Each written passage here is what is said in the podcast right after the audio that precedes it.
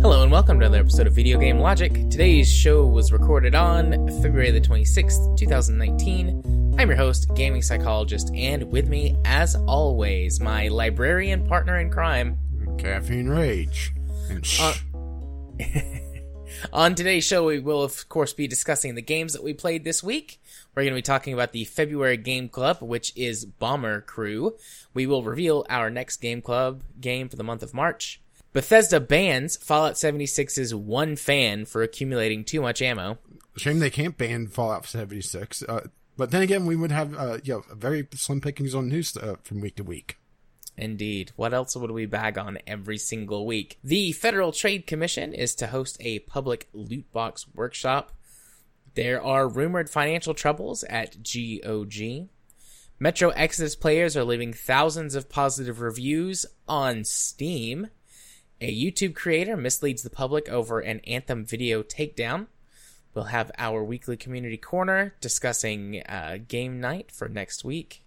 Timestamps will be in the show notes following their respective topics. Hello, Rage. Hello. How are you doing today?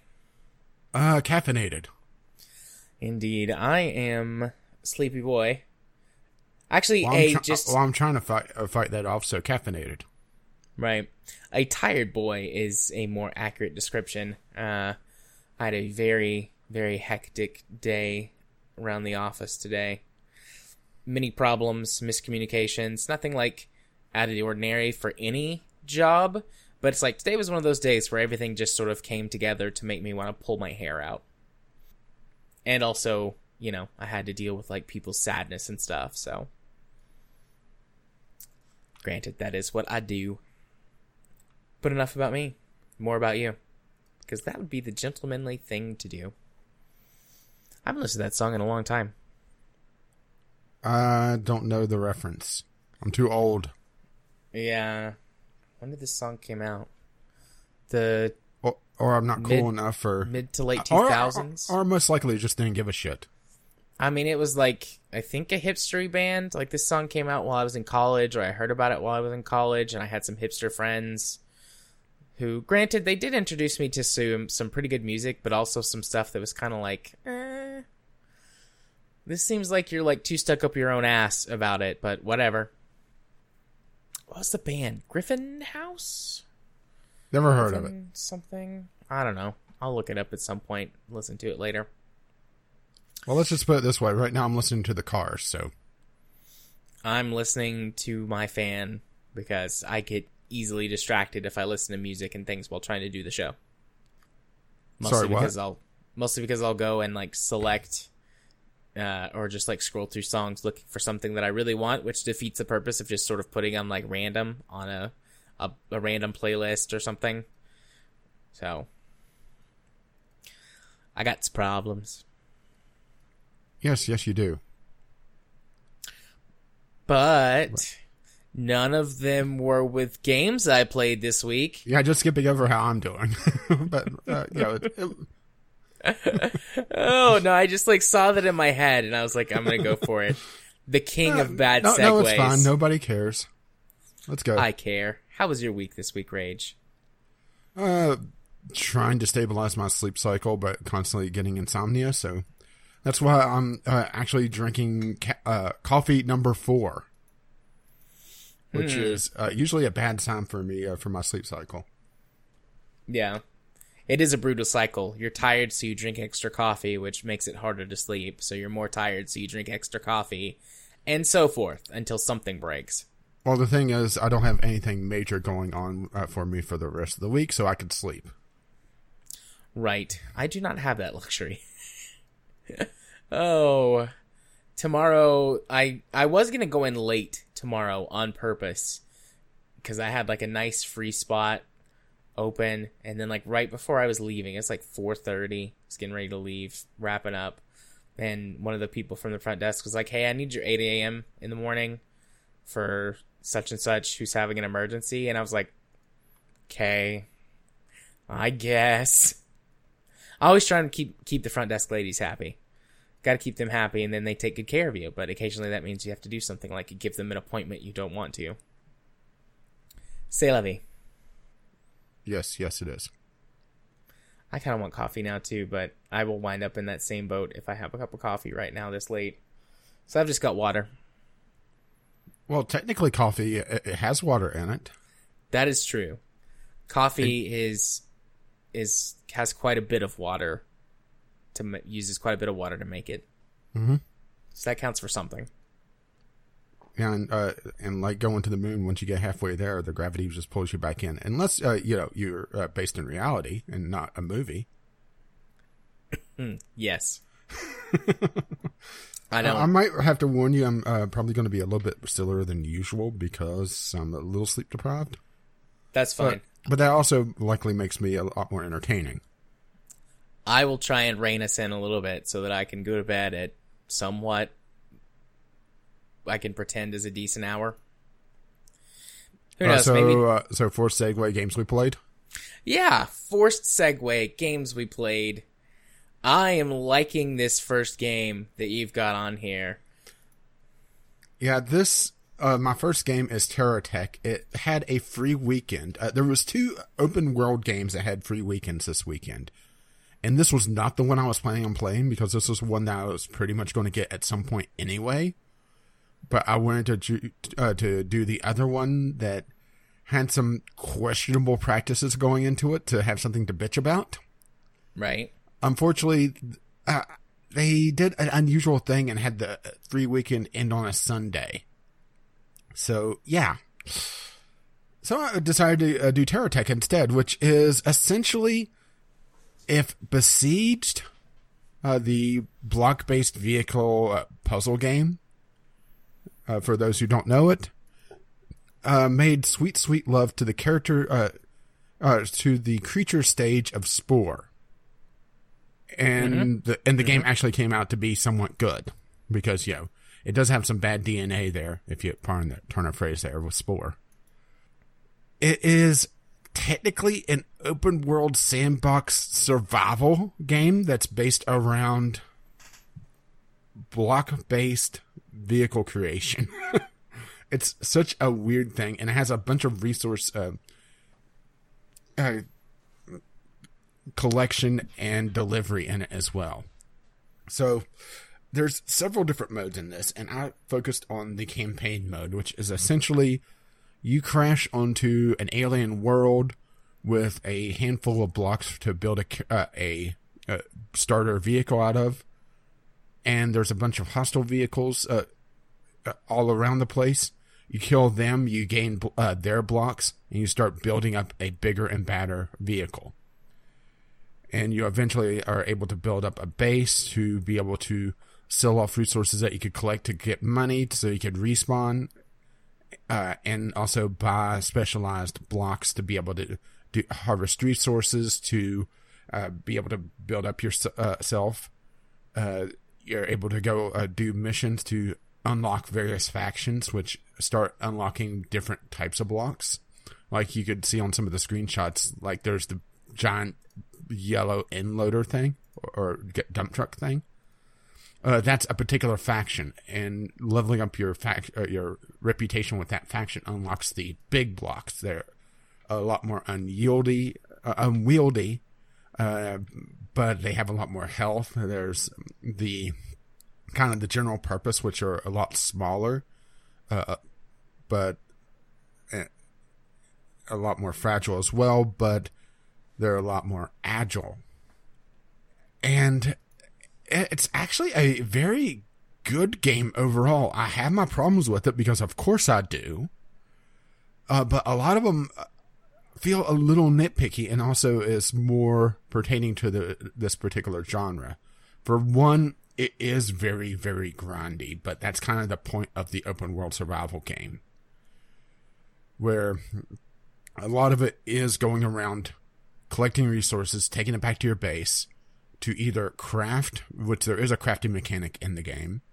Uh, only unlocked it at the very end of my time with the game, unfortunately, so I didn't get a lot of time with it. But it's essentially you go out with a particular uh, part on your vehicle, and you're just collecting uh, the blocks, the raw resources to bring in to refine to build up a particular type of block, and know, like it may require like three wood and a uh, and a uh, chunk of rock or something uh, to go into the fabricator to build up. It's a very simplistic uh, crafting system, but it works. And it's typically uh, a lot easier to do than trying to build up enough money to be able to sell, uh, to be able to sell to the trading post to be able to buy the blocks outright. And the and the trading posts also have a rotating inventory that are that's also limited. So you know you may end up being a little screwed otherwise if like you're trying to build up a this absolutely massive machine, but you need a lot of a particular block where you may be waiting several days in game time, which is actually not that long.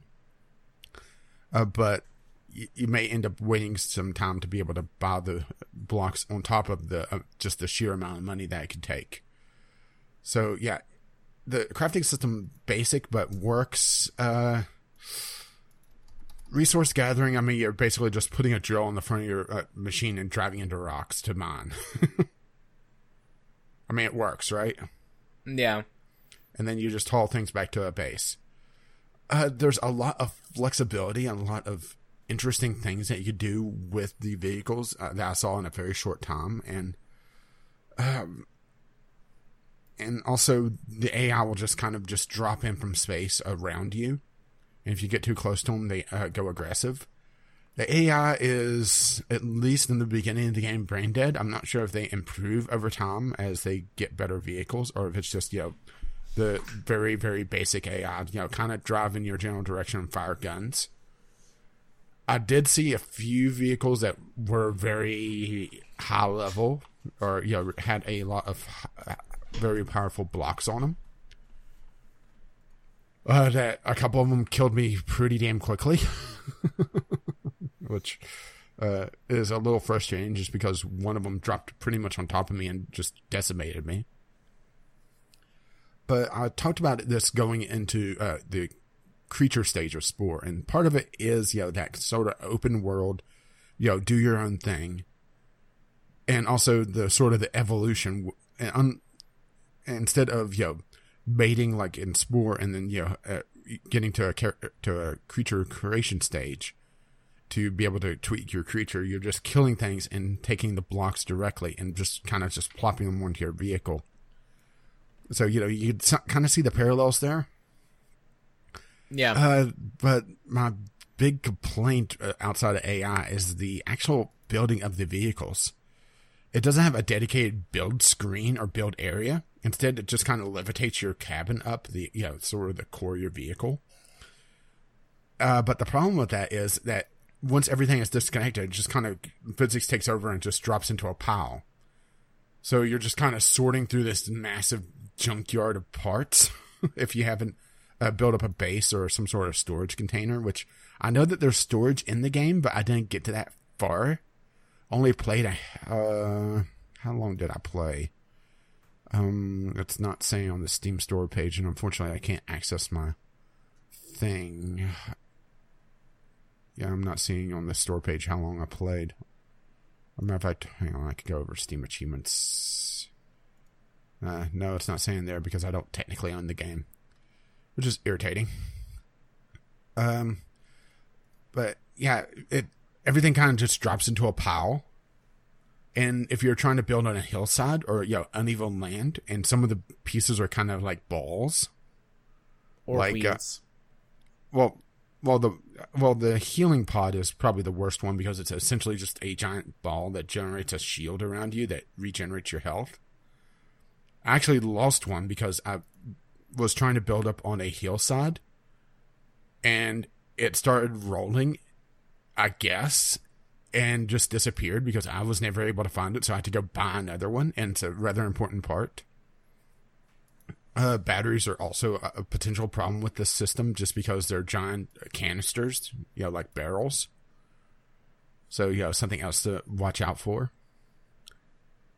It's not a bad system, it's just irritating because I would like to have had some sort of dedicated build screen, especially since the uh, campaign free roam mode seems to be single player only, even though the game touts a co op mode. it's a co-op creation or creative mode.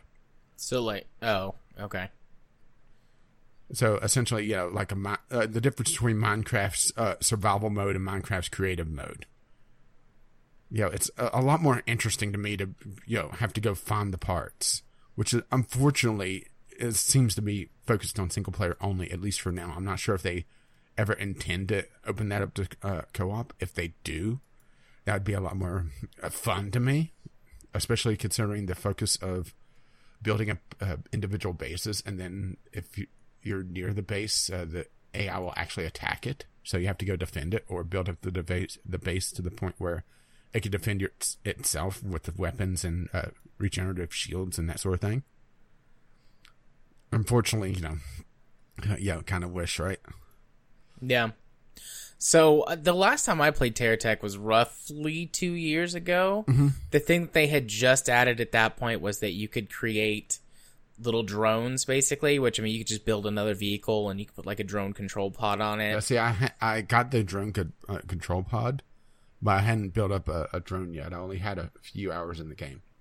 Yeah, and they had that system was really I mean, it was it had just been implemented. The drones did not follow orders very well. The only thing they could really kind of do was just set them to basically follow you around, and if they didn't get stuck on stuff, they could help you out in combat.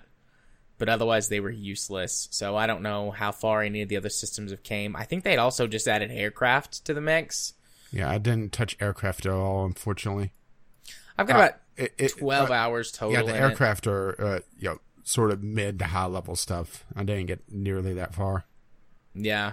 I was fighting a few aircraft where I was when I'd played it last time.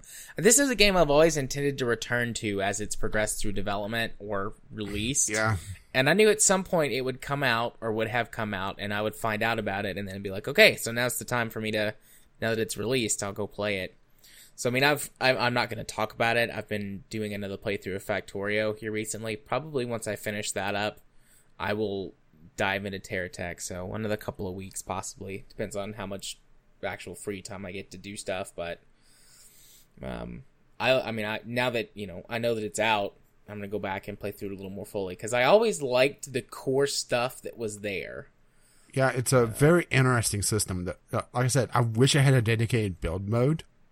Yeah, I'm sad that they didn't change that. That's probably my, my always my biggest complaint was how that you just build things, and there was no storage available when I played. So the only way to store stuff was to just like build little bases and attach all your parts to it, and then try and Yeah, supposedly there's some sort of build mode or a storage mode, but even if you know you uh, with the uh, harvester or the fabricator and the scrapper, you should be able to just you know break down things that you don't need and rebuild them later. Because there is that you know recycle uh, recyclability. Mhm. Well, something that is interesting though is uh, did when you played it, uh, did they have uh, Twitter implement uh, uh, impl- implemented in it? They did not. No. Okay, here's something that's really interesting, and this is where I really draw the parallels between this and Spore. Is that if you uh, attach Twitter to this game, you're able to share your uh, creations, uh, like in Spore, where it's a JPEG or a PNG or whatever, and it contains the information required to build that vehicle.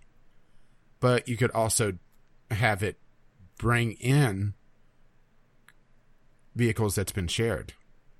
So you Oh, that's start interesting. so you start seeing player made vehicles. To be fair, you know you're still dealing with the AI uh, driving them, so you know something that, uh, very, that requires a lot of complexity to and finesse to be able to drive. You know, AI is probably just going to go hump a tree somewhere, but the AI also fights one another. So that's another thing. Is that there was a couple times that I would go in, uh, catch a couple of the AIs uh, severely injured that were had some pretty decent parts on them and then just pick them off when they were, uh, yeah, uh, and then pick up the scraps. Right. Yeah, that's. I mean, that's always the best way to scavenge new stuff at the beginning of the game when you're all weak. Yeah, but overall, I did enjoy my time with it. It was uh, uh, an interesting uh, kind of reimagining of what Spore, uh, or at least one stage of Spore, uh, should have been to me. But yeah, you know, that's kind of what uh, yeah my memories of Spore is. Oh, you know, this would have been a lot better if they uh, fleshed this out, or this, this stage, or pretty much any system in that game. Right. So Right, taking so- taking kind of the spirit of that and building up on it. And I do know that there's six different factions that you could build uh, or get a reputation with. So there's quite a few choices of uh, vehicles and a lot of uh, mixing and matching. Like I was starting to get a reputation with the construction guys that had that has the giant yellow blocks. So my neutral uh, vehicle is slowly getting taken over by these giant yellow uh, cubes. Yeah, I they had just or no, that was in the game at the time. There were I think there were three factions and although there's still I think three factions. They're probably just more flushed out now. But I always went with the big yellow construction guys cuz they had the biggest parts. I was like, yeah, big cool stuff. Yeah, I just wish the uh, the campaign mode was co-op because that would be a lot of fun. Yeah. Yeah, I would absolutely love to do a co-op in one of these that we both could enjoy together. One of these types of games. Because, I mean, I love them to death. Yeah. All right. Uh, unfortunately, you know, ah, that's uh, the way it is. Uh, at least for now. Uh, they may do that later. And I will say that I'm not sure about the price uh, on it being uh, its full price because that is a bit expensive for this type of game, in my opinion. What is it, 25 bucks? Yeah.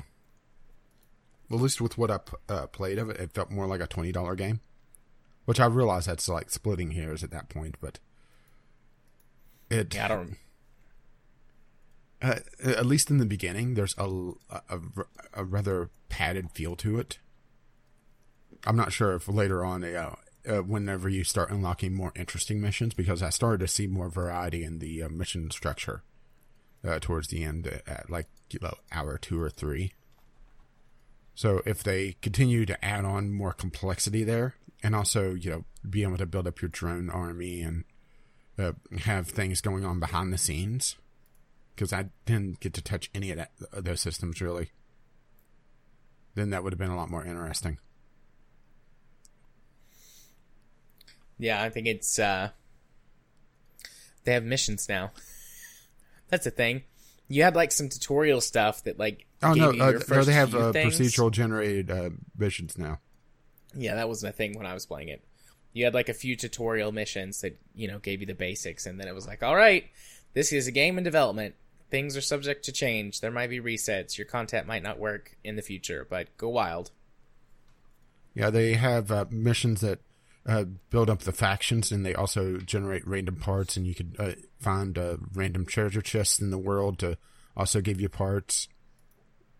And it's rather uh, frustrating at times because you know you'll finish a mission far from base, and you get you know the the giant yellow blocks, and it's like, how the hell am I supposed to get this back home?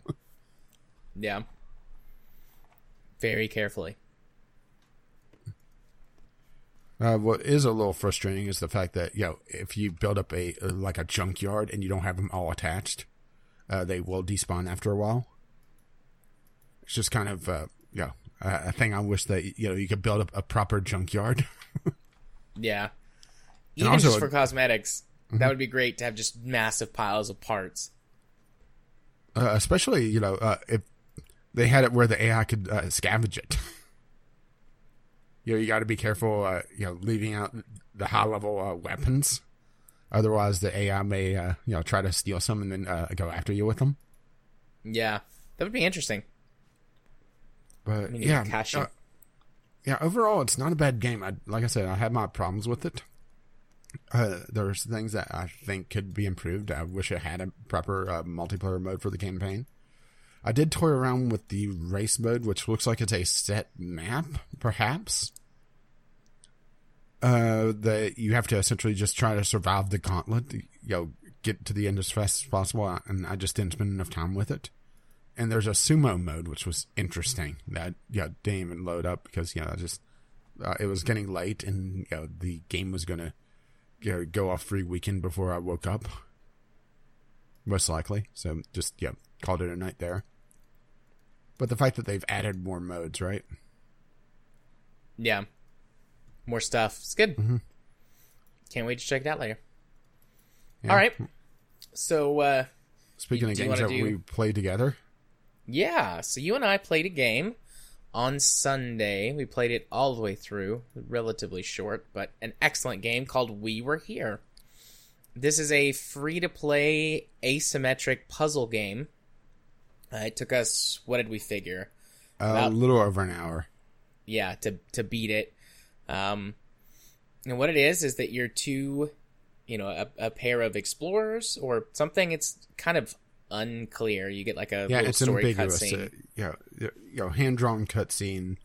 Uh, looks like you're uh, like in the Arctic or Antarctic. Yeah, it, it, it, it's cold out, yeah and you find this castle, and you uh, you get separated from your party, and you go inside, and then you know some guy with hairy legs uh, knocks you out, and then one of you wakes up in the castle, and the other wakes up in the library.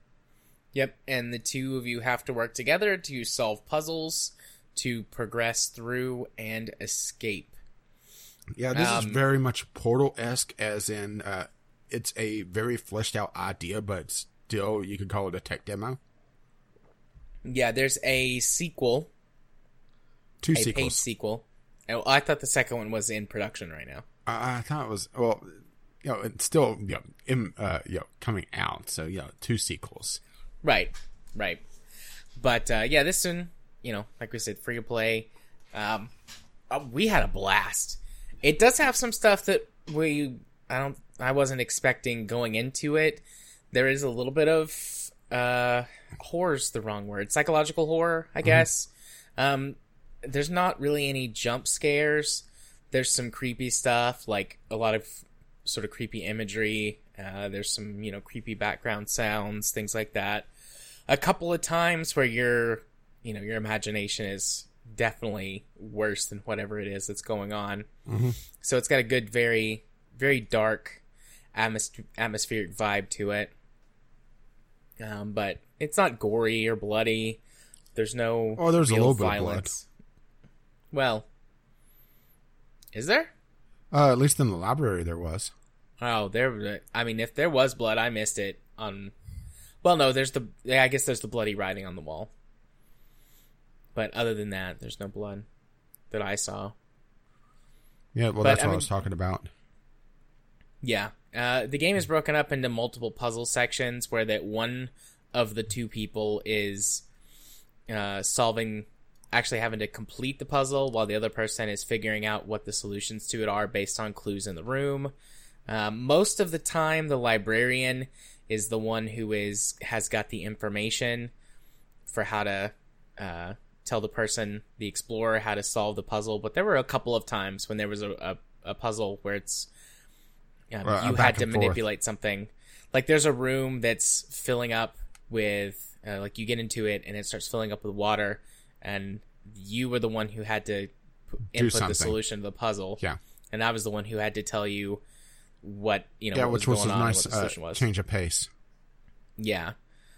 Um, there's quite a few identify like the exact symbols and how well can you communicate with each other. Like at its heart, it's very simple stuff. If you can just communicate perfectly to each other what you see and how to do the thing. But the communication breakdown is where the most interesting part of the game comes in. And you and I have got, I mean, we know each other pretty well. We've been friends for a long time. Um, we were able to relatively quickly come up with a system of describing like the glyphs. Mhm. Um, there were a couple where we ran into some problems. Yeah, just Uh, because they were very similar glyphs. Well, oh, Yeah. uh, purposely si- uh, similar glyphs. Yeah. There was there was one puzzle where that I didn't realize it, but whenever you failed it, it reset what the the glyphs were that you were using to decode the solution. So we wound up I wound up failing that one a bunch of times until I realized like, oh, every time I screw up, it changes the thing and we have to find the new book with the new solution. Probably the the two most difficult ones was one that involved you going outside. I'm not going to say specifically what that puzzle is, but one that involved me being outside in the freezing cold. So that imposed a very noticeable time limit as I essentially froze to death Mm-hmm. while we were trying to solve the puzzle. And as you know, the longer you're outside, the more narrow your vision gets, which actually makes it much more difficult to solve the puzzle with essentially tunnel vision. And then there was one, it's actually the final puzzle that there is no labeling, no nothing, no easy way f- to identify what the solution was aside from sort of trial and error. Like I kept having to move positions to try and figure out what thing was doing what in order to solve that puzzle. And I mean, once I got it memorized, it basically came down to a couple of times like, okay, is it, does it it. actually mean this one? Like there were a couple like tricky bits, but in general, that one was just a memorization puzzle for me. But there's a, a, a number of different puzzles. They're all different. There's some randomization on at least several of them that we have confirmed for sure. Yeah, They mostly all- because we screwed up. Yeah. Um, they all have a failure state, I believe, except for I think the first one. Um, I don't think anything happened on that very first puzzle when you before we pick up the walkie talkies and then have to enter essentially the labyrinth or whatever you want to call it. I don't know if there's a failure state on that one because we stood around for a while. Yeah, because uh, through that one. because uh, here's the thing: is that while you're running around, uh, the librarian is pretty much confined to a single uh, set of rooms the entire time, and a lot of the librarian's job, on top of just communication, is figuring out what set of solutions the room contains pertains to that particular puzzle. So there was a couple times that I started to go down the wrong path because I was assuming that I was supposed to use something that uh, either wasn't in play uh, at all, which there is a couple things uh, to throw curveballs in, or I didn't notice something, so I was trying to force a solution that didn't make sense otherwise because it was for something completely different. So yeah, it's a it's a very interesting uh, asymmetric game that you don't you don't see a lot of asymmetric co-op. You see a little bit, but usually it's more fast paced, and this gives a very generous time limit for a lot of stuff. Yeah. The um probably the the the segment that felt the best between the two of us was the what I'll call the labyrinth. Mm-hmm. Um, and at first we were kind of struggling, and then like once it clicked for us, it was very satisfying for you to be like, okay, here, here, do this, then go back. And that was also one of the only sections that incorporated some very creepy stuff in it, some weird imagery down there. So yeah, I was me, really uh, creeped yeah, out. For me, it was a very uh, uh, intense thing just to try to keep track of where you were. Yeah. And I, I was very creeped out by the surroundings. I don't like horror anyways. I have never made it a secret. I don't like being scared. This game walked the right balance between being just creepy enough to give me the heebie jeebies and distract me at times, but I never felt like being like, okay, that's it. I'm done. I quit this. I can't take it. It's too scary.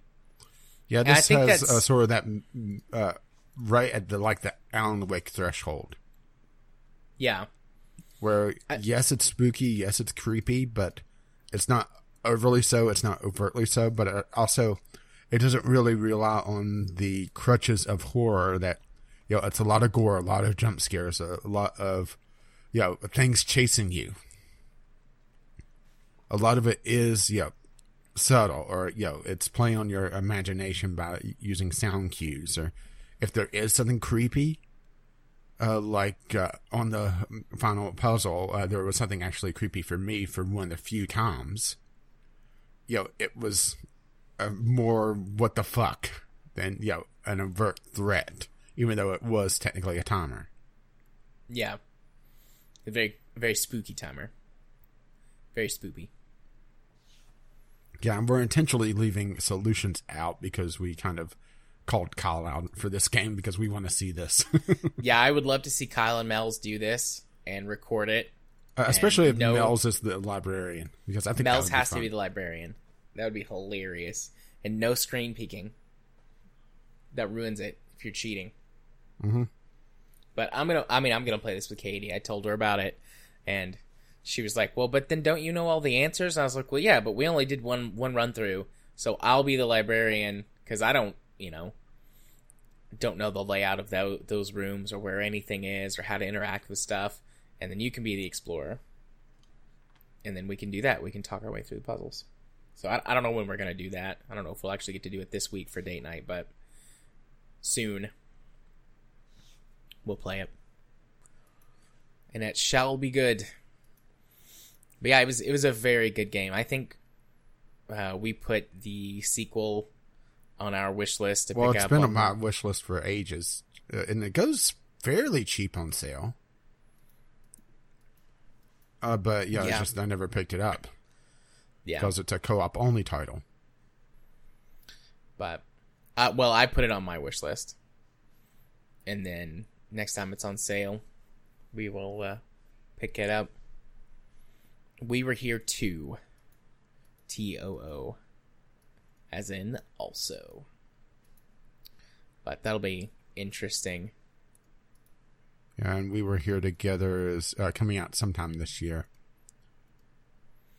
Is we were here together more than just two players? That would be interesting if they somehow worked it into a three or a four player game. Uh, I'm not sure. There's, uh, uh, well, it talks about both players have to have a working uh, PC capable microphone. So it sounds like they're still doing two player co op, which I think is a good uh, uh, place for it because once you get past a certain point of a group, I think it'd be too chaotic to make it a really good puzzle game. Yeah. You could probably get away with four, but it requires a lot better of a group. Yeah, it would be probably total chaos if several people from our group tried to play. if we did like four together.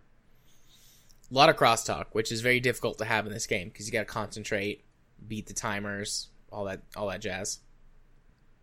Yeah, oh, well, uh, or as uh, the developer is, total mayhem. Nice. But yeah, very very uh, solid title. Uh, it's a, I think it was a very smart thing for him to do. Uh, the first game as a, free to play, uh, sort of tech demo introduction to the world, because this is a game that I think a lot of people would be put off by, um, just due to its asymmetric nature, you, because you just don't see that that often. Uh, Yeah. Just in multiplayer in general, let alone co-op. Only one I can think of off the top of my head is "Keep Talking and Nobody Explodes" uh, for a co-op. Journey. That's the one that comes to my mind. You have a sort of a guide that is always a real person. They can show up and help you through stuff, but there's no communication in that, so it's a little bit of a different Yeah, different experience because you can't actually talk to the person that comes to be your guide or that you go to guide. So yeah, which makes me wonder if there's still gods available in that game, since it is rather old now. Good question. Might have to fire it up and check it out. I've got it on my Xbox. But that would be for a different time. So I've got two other games I played this week besides We Were Here. Uh, the first is Galaxy Squad. I got this a, a key for this on Keymailer. Um, this is a very early alpha, early early beta state game that tries to smush together FTL and XCOM. Um, you've got the very heavily, not even inspired, practically copied XCOM combat system. So turn based, uses the tile system. Each character has got uh, special abilities that they can spec into and unlock based on their class. Uh, the weapon loadout system is fairly similar. Um, it gives you a few more item slots uh, instead of doing um, abilities that are sort of on cooldown timers. Everyone has got kind of a an action bar or a mana bar, however you want to look at it. So you can only use your special abilities a certain number of times in combat. So they've been given extra item slots to make up for it uh, for consumables. And then also everyone has got a couple of upgrade slots by default.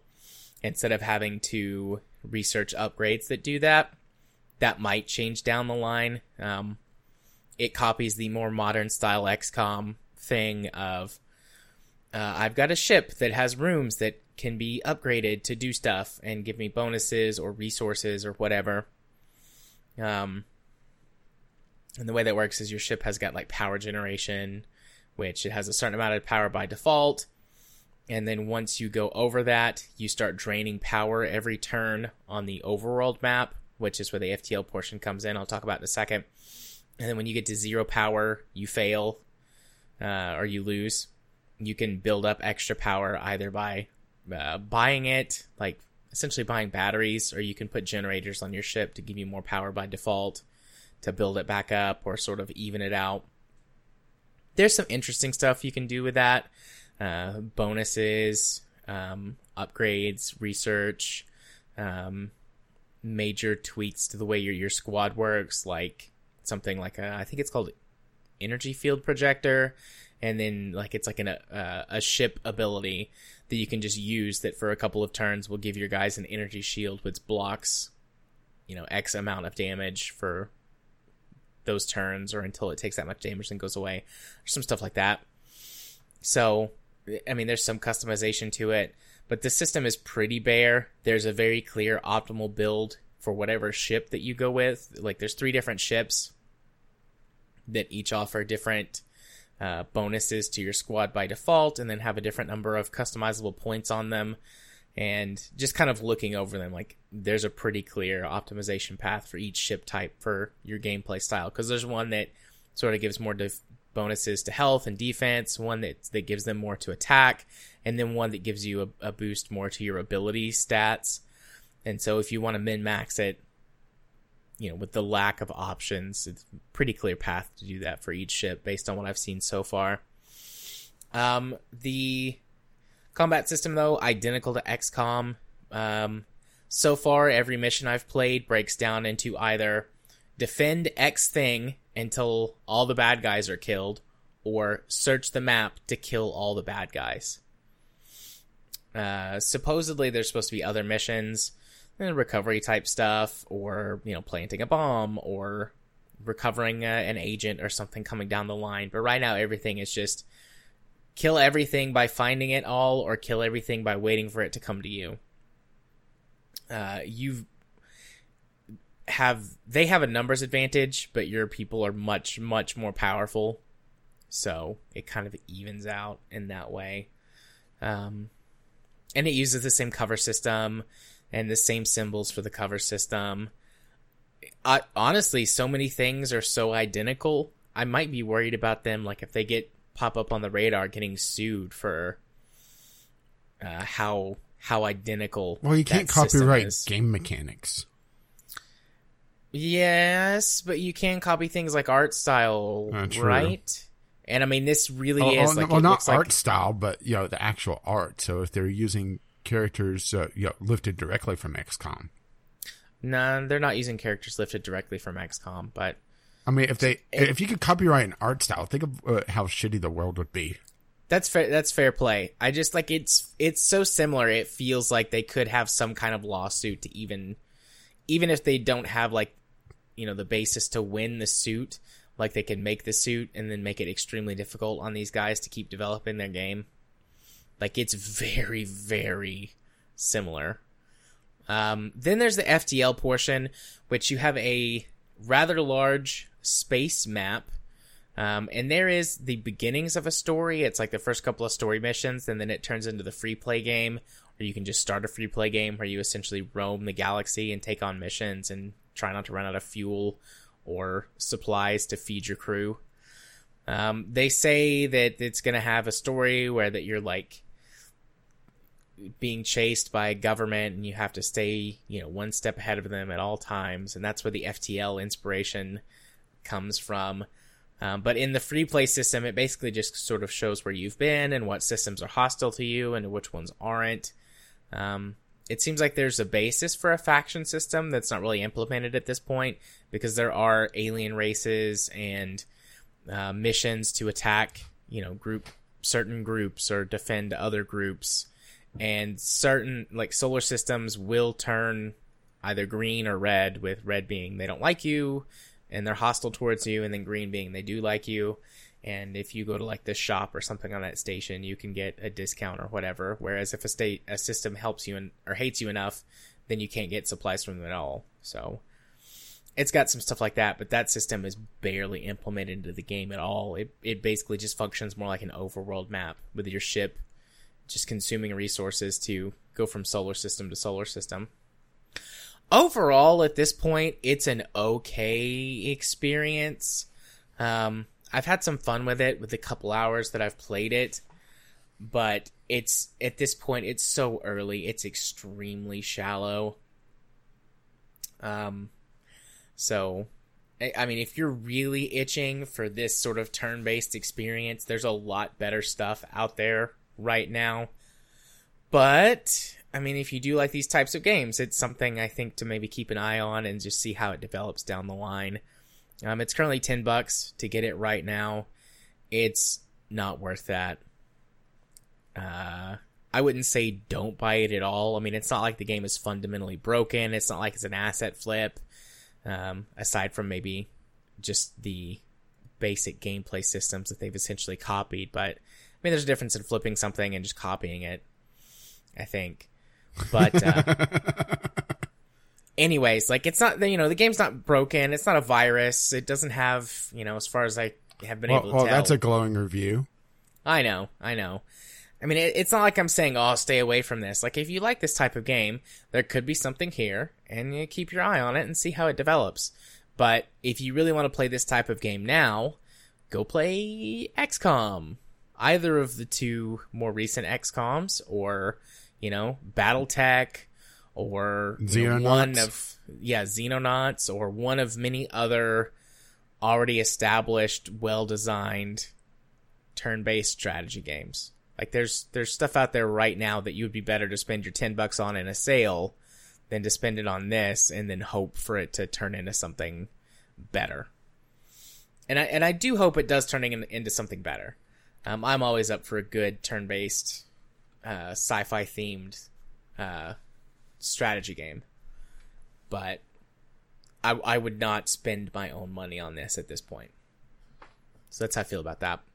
And then the other game I played this week uh, is Medal of Honor Pacific Assault. I had posted on Twitter sometime in the last couple of weeks, like, man, I really want to play some World War II themed games.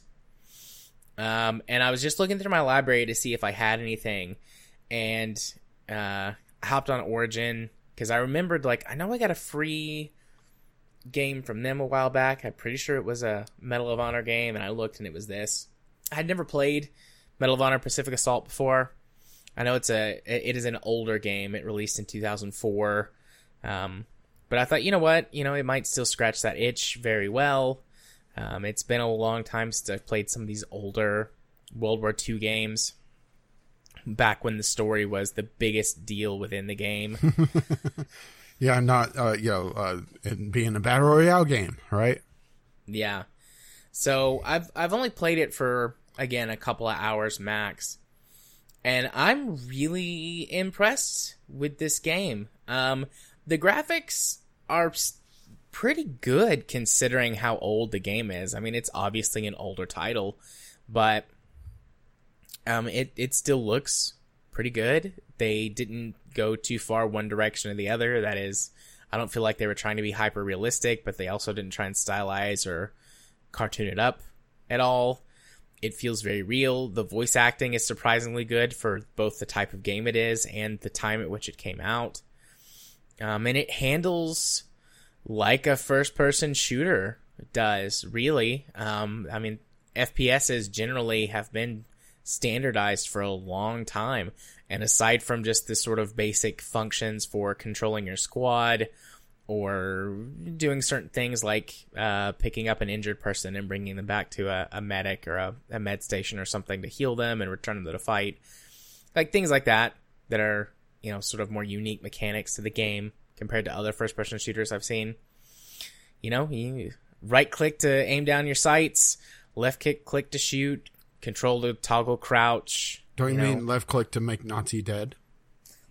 Well, this is Pacific Assault, so it's left click to make a Japanese person dead. But I've played through the tutorial mission, which was about 30 or 45 minutes worth of boot camp where you have a, a, a drill sergeant yell at you. Not quite full metal jacket style, but you know, inspired, I think, somewhat by Full Metal Jacket because Yeah, he comes in at the beginning. uh, a PG version. Yeah, he comes in at the beginning and he gives you a speech about God creating everything, and then on the eighth day, God created the Marine, and then like marching around the room and inspecting people, and you go out for a run, and he yells at you and calls you sort of PG bad names like maggot and dirtbag and slug and things like that. and then you go through this whole thing like you go through the the training where it teaches you you know the the basic controls of the game but also you run like an obstacle course and you do the whole stereotypical like movie style army kind of cutscene or montage, scene Because you need a you know, montage. yeah where you're climbing over stuff and you crawl through some mud and people shoot bullets over your head and you know all that jazz. And you, know you do the shooting training and but i mean it's like at this point you know that's kind of cliched but it's been a very long time since i have seen that in anything especially since i've played something like that.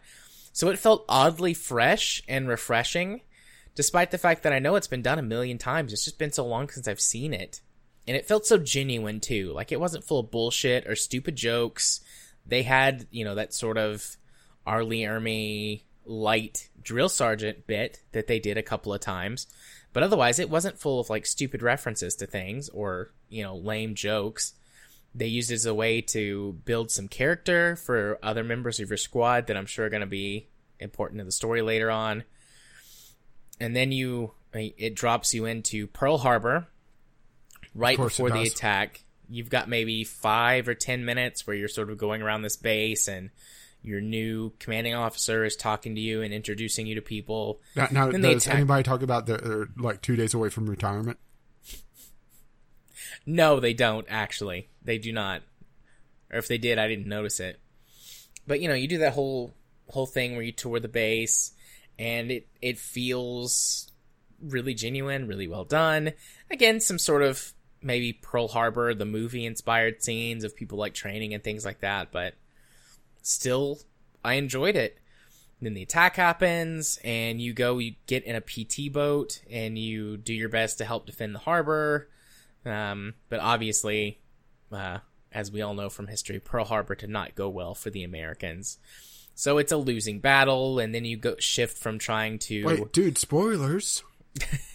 So then you shift from trying to Next kill thing as you're many. going to say is that the Titanic sank at the end of the movie. The, the the Titanic sank at the end of the movie. Rage. Fuck. But you know, then you kind of shift gears from trying to just kill as many Japanese planes as possible to okay, we're we're we're screwed. Let's save as many people as we can.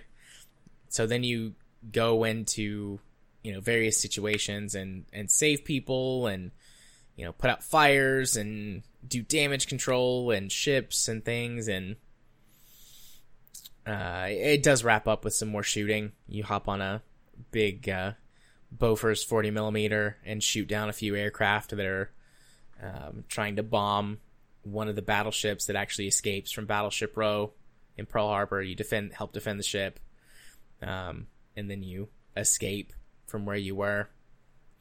Uh, on I forget which battleship it was that you actually get onto, but I'm as I, I like going through the scene. I'm like, oh, oh, hey, there's the Tennessee.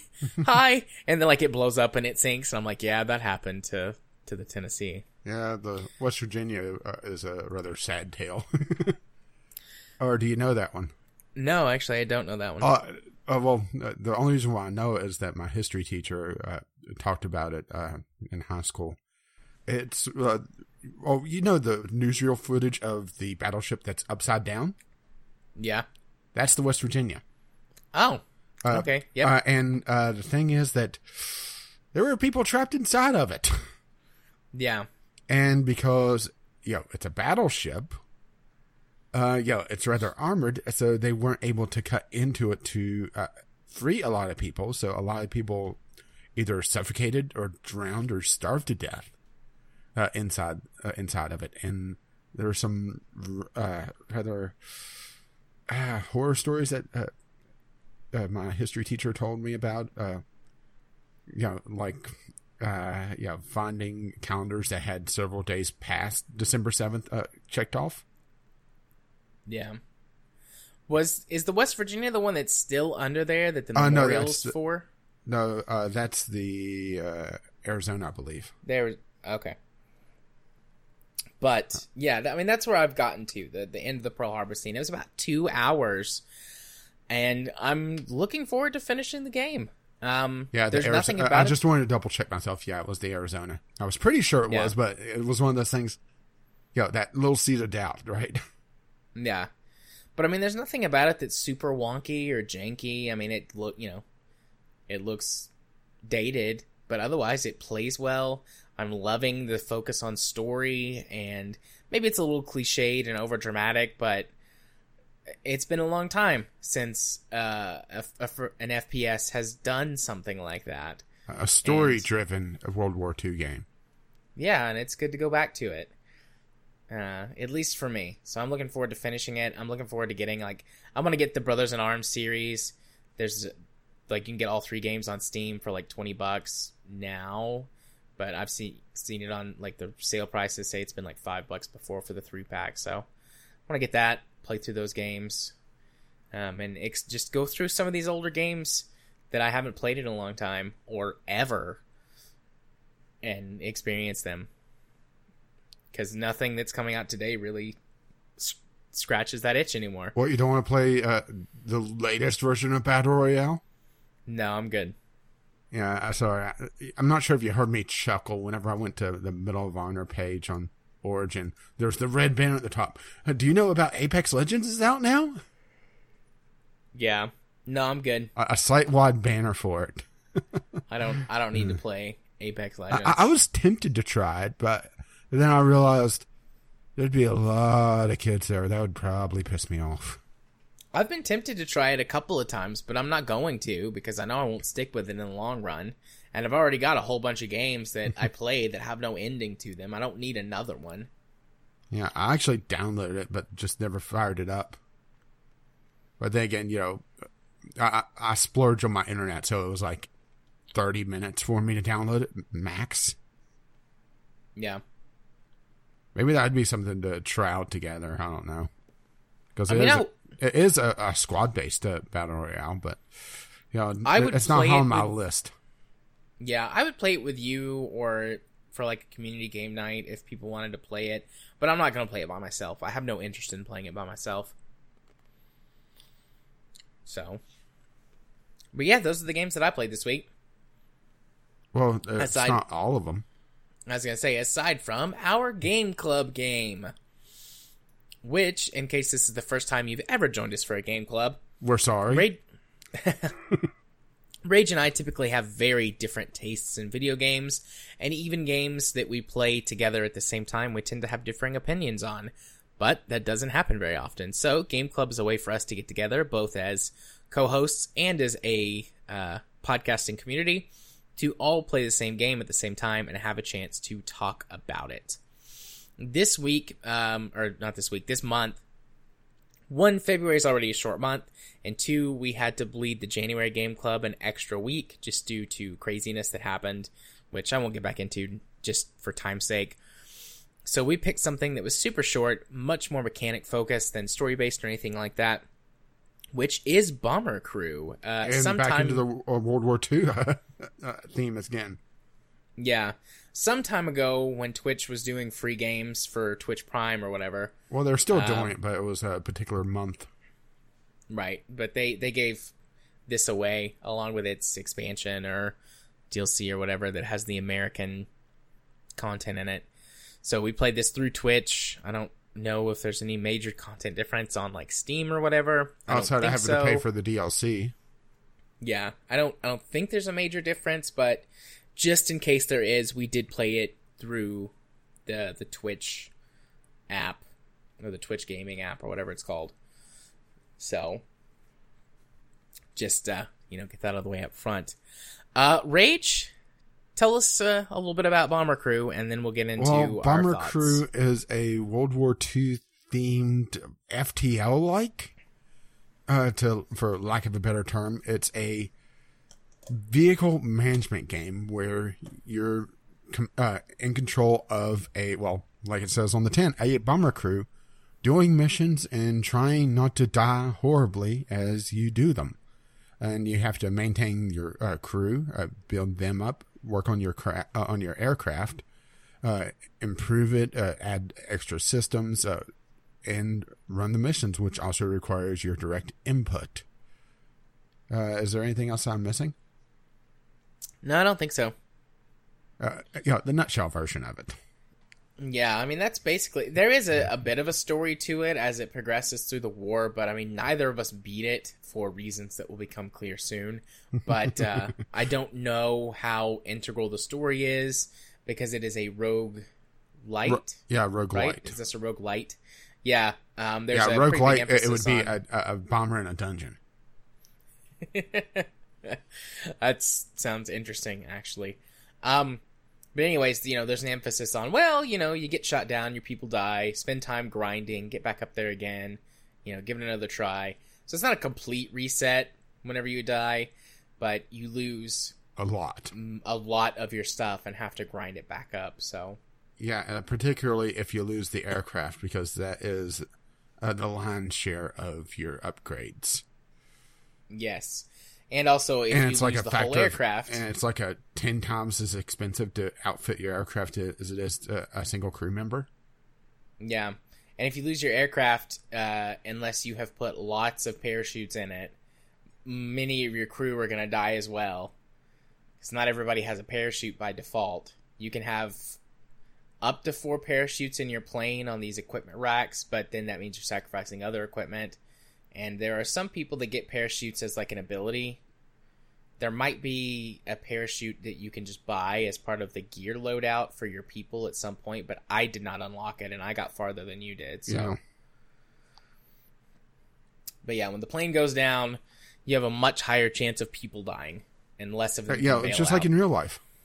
Yeah. I mean that that does make sense. That checks out. But yeah, Bomber Crew started out okay for me, but the gameplay mechanics, several of them which are extremely frustrating, uh, just and also old. the UI. Yeah. Oh, I hated the UI in the barracks, or I should say the base in general. It has slow ass transitions, and it's split uh, uh, this I'm not 100% sure, but I'm pretty sure this was a mobile first title. And it shows because it is very, very frustrating on the amount of wasted screen real estate, uh, especially on equipping your crew and equipping the aircraft. Each individual slot of the crew is, uh, or each individual crew member, I should say, each individual slot is an entirely different menu when it really didn't need to be. And it is a lot of busy work to, especially if you lose someone and you have to re outfit them. That's a lot of clicking and a lot of going back and forth. And there's, like I said, long transitions between like going from the barracks to the aircraft or going from the aircraft to uh, the briefing, which is where you do your mission select you know, unnecessarily long. I mean, I understand that they want to emphasize that, okay, you're in the actual base looking into the different buildings for the menu. But, you know, there, at least for me, I'm not sure, it could be a quirk of my system, but there was like a hang where it stopped and thought about it and then went into the building. Mm, I got that sometimes. I didn't think too much about it because it wasn't happening constantly for me. I just assumed the game was having got hung up, you know, difficulty loading or something. Yeah, but it's just uh, I'm not sure if it was an artistic thing. I'm not sure if it was a, a loading screen that was hidden. But you know, this isn't exactly you know a crisis. This isn't a very pretty game, so it shouldn't take that much to load it. No, it should not. I did like the art style though. Uh, it was all right. It, it there was times that it was uh, you know a little too simplistic, especially whenever they tried to show something complex like uh, the radio. Uh, just looks like a jumble of blocks that looks like nothing like a radio. Yeah. Fair enough. Uh, but yeah, there was that. Uh, there's a lot of bouncing uh, uh, individual uh, pieces of equipment trying to. Uh, well, in theory, I would assume that you would want to have a particular loadout for uh, different types of missions. But because the missions are roguelite, uh, they could throw you a different, uh, you know, different uh, side objectives. And, you know, if you're trying to build out to do high altitude bombing or, you know, high altitude, then go in, dive down and bomb real quick and get out. Well, a lot of the thermal stuff slows down your crew. So if you're having to have like your engineer move around the uh, aircraft to put out fires and you know, you know fix things, you're going to be screwed because you know that engineer is going to be a lot slower. And some of these fights are actually pretty intense. Yeah. And it doesn't help And- that the UI sucks to to manage individual crew members. Yeah, there are hotkeys for actions like if you select any of your gunners and hit R, they will go to like the ammo crate to get ammo to reload. And there's a hotkey to go to the hospital bed, and there's there's hotkeys for a couple of other actions for different crew positions. But uh, Yeah, but to go for like to repair individual systems, there isn't, as far as I could tell. no, there's not. And then your bomber, uh, or no, the the bomb Bombardier. Shit. Bombardier, thank you. Uh, he typically rides in the front turret, and then you swap him to the bombing station where he can like look through the bombsight. Uh, and there's no hotkey for that. Like you have to manually select him and move him. And sometimes you, you know, if you forget him or if you misclick the tiniest bit or the game decides that it just isn't like what you told it to do, then he'll, you know, could wind up just standing in the nose or I guess laying in the nose of the craft, not actually, you know, on the bombsight. So you go to use that the drop bombs and it's like, oh, why can't I? He's laying. Oh, he's like two inches away from it and he can't move to the nearest station on his own or something like that. That's extremely frustrating. Yeah, the uh, the game could uh, could have used some very basic automation for a lot of the more basic actions. And that that well, should I tell you how I lost my aircraft because it's both hilarious and shows you just how fucking frustrating the UI could be. sure, go for it. I was coming off of uh, the last mission of chapter two, which for me actually ended up being a bit tougher. I'm not sure if it's just I didn't grind up enough, if I just had bad luck on the uh, uh, on the RNG or what. But my aircraft got shot up pretty badly. All right, so I was right. coming into the airfield, and uh, the aircraft uh, spontaneously caught on fire, you know, like you do. And that's one thing that frustrates the hell out of me about this game is that this ga- this uh, aircraft is obviously built by the lowest bidder because when you start out, things break just randomly. But anyway, it was yelling at me to go put out a fire. Well, I had just repaired the engine, uh, and I was uh, sending him back, uh, my engineer back to the uh, engineering po- uh, station to uh, basically hammer the lean fuel mixture because I was running low on fuel because I had a, a tank shot and I lost a fair chunk of fuel. Well, when I clicked on the engineer station, instead of sending the engineer back, it selected the pilot. When it yelled at me to put out the fire, uh, I thought I still had the engineer uh, uh, highlighted. I didn't. I had the pilot highlighted. So the pilot started to go back to put out the fire while the aircraft was uh, doing a like a corkscrew uh, down to get to altitude to land. So as soon as the Yeah. pilot left the seat, the plane went out of control and it was yelling at me to put the pilot back in uh, the pilot position or you know get someone on the st- stick. But because the plane was in a steep bank, I couldn't because everybody was pinned and I crashed and lost uh, all but two of my crew. And that's when I uh, messaged you and said I'm done with this game. Yeah, so I lost my. The only time I had a plane shot down was the the final mission for chapter one, where you have to escort a, sh- a ship in. To Yeah, see, I never had it. a, a, a aircraft shot down. I had uh, aircraft sh- uh, lost just due to pure stupidity of the UI. Well, I did No, have my- a, a couple aircraft crash on the landing uh, uh, strip just because I had a, a landing gear that wouldn't uh, drop. I did not have that. But yeah, so my plane got shot down. I completed the mission. So, you know, I passed it. I went on to the first mission that was available in chapter 2.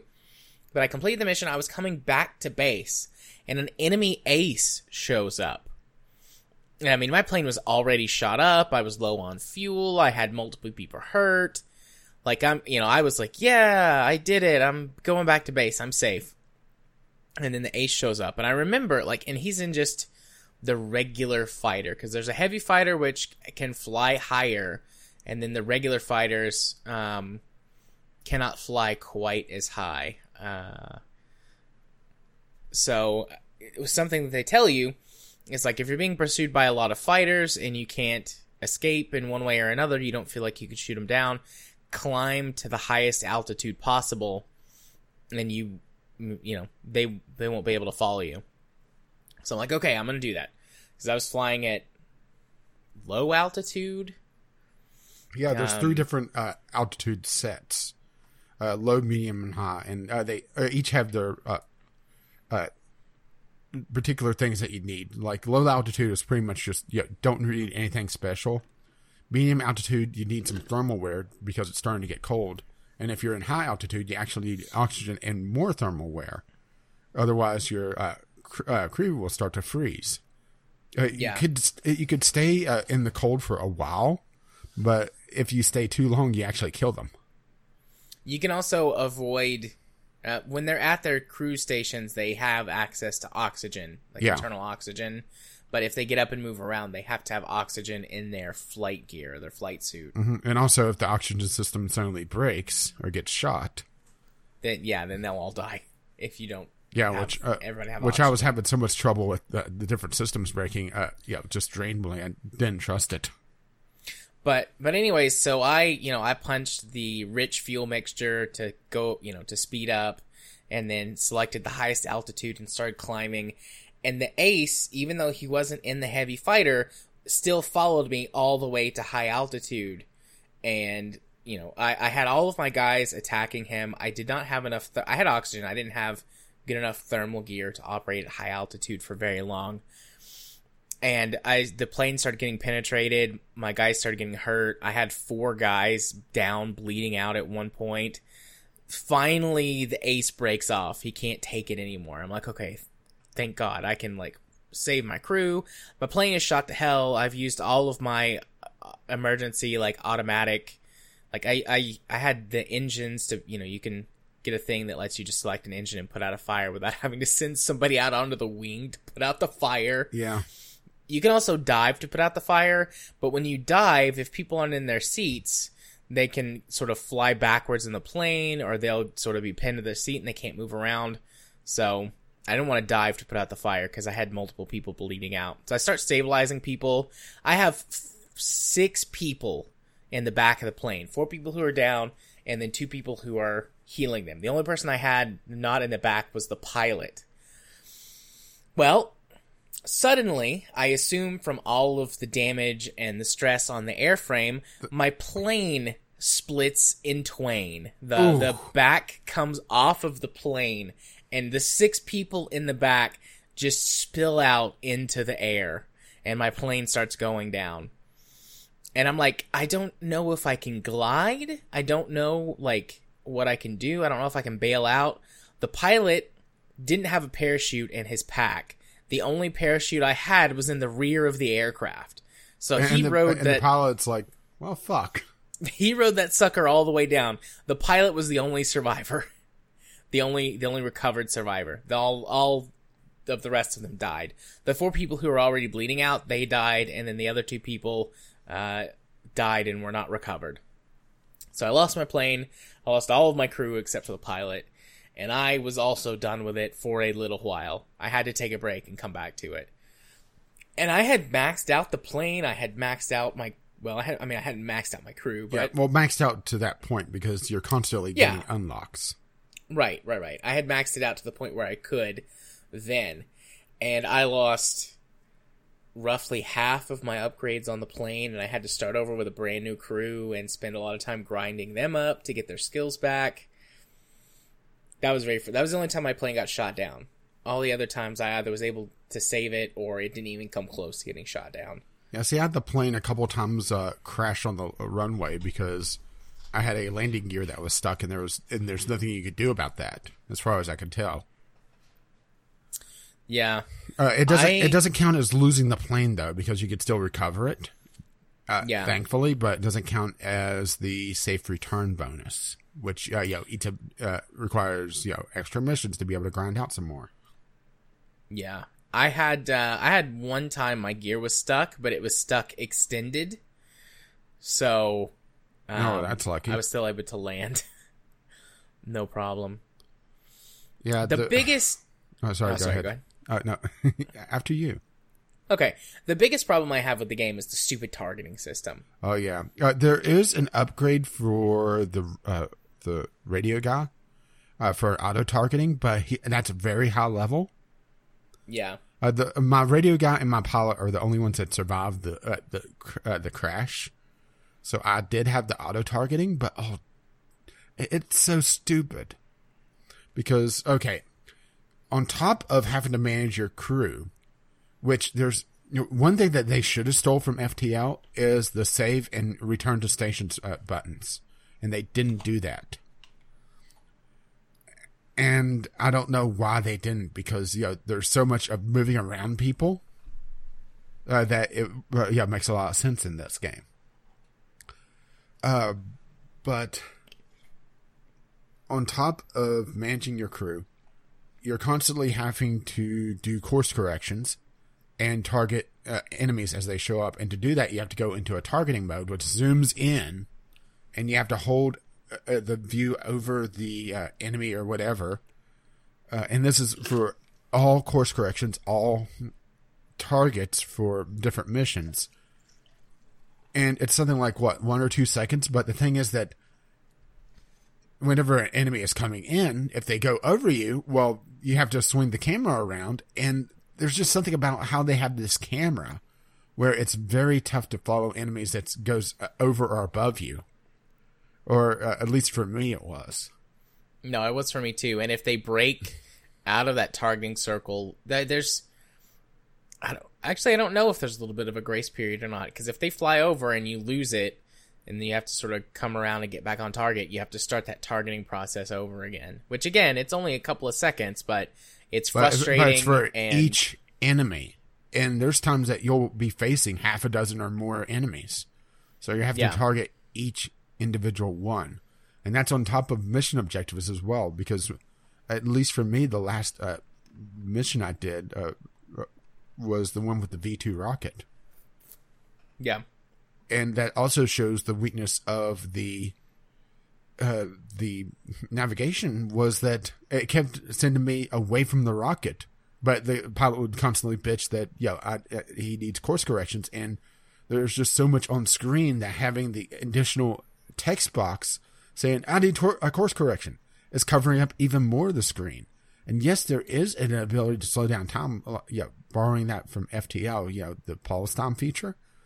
But for one, it's a limited resource of what, like 10 seconds? It's a very Yeah. short time. And two, it slows down the targeting reticle. yeah, it slows down everything else. So I mean, the point of that, in my mind, should be it slows down everything else except what you're doing, to give you a chance to catch up and get some stuff like you know planned out. But instead, it just slows everything down, which in some sense makes it easier to keep the targeting reticle, reticle on a bomber flying or on a, a fighter flying over or under you. But otherwise, it's like, what's the point? I almost never used it. uh, at the end, I just never used it at all. And you also Yeah. get a slight bonus for not using it. I would have unbound it, but you can't even uh, see the key binds. At least as far as I know. Uh, Maybe it's in somewhere, but it was also a Unity game, so it may have been in the launcher. Yeah. It uh Uh, but problematic. yeah, the well, uh, you do have the ability eventually. Uh, it's well, it's actually the first unlock ability on the navigator uh, to set a custom waypoint. But on top of everything else, having to set the custom waypoint, it's you know, in order to do that, you have to uh, click on the navigator, then click on the uh, uh, figure out uh, the in relation to where your plane is on the little mini map that is on the navigator screen where you want the waypoint. Then you go into targeting mode and target the waypoint that you just created to navigate to it. Yeah, the only time the waypoint, in in my opinion, is useful is whenever you've completed your miss- mission, maybe even you complete all the bonus objectives, and all you need to do is get back to base. So you can set the custom waypoint on or real close to the base instead of having to wait for it to update every 60 seconds or whatever the timer is. And I think the timer depends on how much cloud cover you have. Okay. Well, I mean, whatever the interval happens to be, you can just set one waypoint and head towards your base versus every whatever. Okay, I need to target the new waypoint because I've gone off course. Okay, I need to target the new waypoint because I've gone off course. You know, you just you avoid that. Yeah, uh, something else is that uh, the skill system feels a little lacking to me. It's just the fact that okay, gunners always have the same skills in the same order. There's no variance. There's no choice it feels like it's a system that could have been uh, improved a little bit more or given some more depth. Uh, Bombardier yeah. is the same way. Uh, you do eventually, after was it like level four, get the sub job, but even then, it feels like there's you know, a very optimized path. You know. Yeah. Like have one gunner be uh, first aid as a secondary job so they can heal a bit better, or you know uh, have uh, you know the, your na- uh, your navigator be able to uh, take over as an engineer or something. All the uh, crew are able to do all the jobs at a very basic level, but you don't get the extra perks or abilities. So, like uh, gunners have the ability to focus fire to get a, a better accuracy, and uh, is it more damage as well, or is it just uh, accuracy? But whatever it is, yeah. No, it's just accuracy, which I mean, well, I guess well, in the long run does mean you get more damage. Yeah, because but... it, because yeah, there is uh, you know a recoil for the guns, uh, but yeah. uh, and then there's a defensive fire where you're just kind of spraying and praying uh, to uh, get fighters to break away. And, yeah, and it's always those two abilities for gunners, no matter what. Uh, bombardiers they get the ability to be able to take photogra- uh, recon photographs uh, from a mid-level altitude, but I never got that to work right. Did you? Uh, no, but I also just kind of ignored recon photographs unless that was the actual mission itself. Well, remember, I uh, lost a couple of people, so I was trying to uh, gain uh, some uh, extra money. Right. And there's also two currencies. There's money, and then there's research. Research, which allows you to uh, get higher level stuff earlier, but it's such a grind that I never really was able to do it. Yeah, I got a few things, but I mean, you do unlock stuff as you go, so I, I kind of was like, okay, here's a need, or this is something that might fit my playstyle better. I'll get this sooner. But nothing ever really seemed to pay off that well. Mm-hmm. Um, and there's no variety, like there's no additional planes to unlock or to yeah, you're always you know, the bomber. able to get. Yep, and you're always the same bomber, and you're always um, the lone bomber. That's the other thing. Yeah, there's you you can have a B seventeen uh, if you play the American DLC or expansion or whatever it is. Yeah, but um, uh, that's their bomber. The, exactly the same, right? Yeah, it plays the same. He's just got American themed and and no uh, tea kettle built into the plane. No, definitely gotta have that tea kettle. Actually, that was a thing in uh, the uh, British tanks. Yep. I'm was not making indeed. it up. No, I know you're not making it up. I know that it's a real thing. Uh, but yeah, it's just it feels like this is it has the potential of being something a lot better, but it just there's just a lot of systems that never felt like they were really fleshed out to me. It yeah. did. Uh, there was a decent amount of uh, mission variety, but yeah, it's just you're still looking at you know like five ten minute missions where a lot of it is just downtime waiting to get to the waypoints. Yeah. And uh, constantly but, hitting lean fuel because mm-hmm. you're always out of fuel until you get some other upgrades. Yeah and that's the thing is that it's not uh, the different abilities aren't toggles either. You know, you have to constantly hit lean fuel. You have to uh, ask for uh, recon.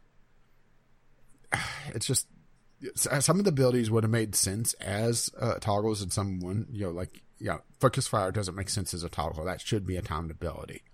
But lean fuel mixture, uh, suddenly it's like okay, that's enough. Uh, back to the regular. What does he get bored? Yeah. I don't. I'm just thinking. I don't think I have anything else to really. Like I didn't. It's I didn't a- hate the game. It's just it's kind of meh. There's a lot of things I had problems with uh, on a mechanics based level, just because it either didn't make sense or it felt like it wasn't built around a PC.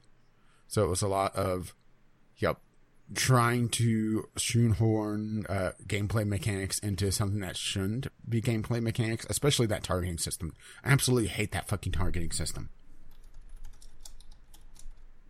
I mean, it made sense uh, for uh, to do some sort of navigation, but I think that would have been a lot more interesting if you actually did it on the map on the navigator screen instead of doing it in the overworld uh, Right. by, by a targeting reticle.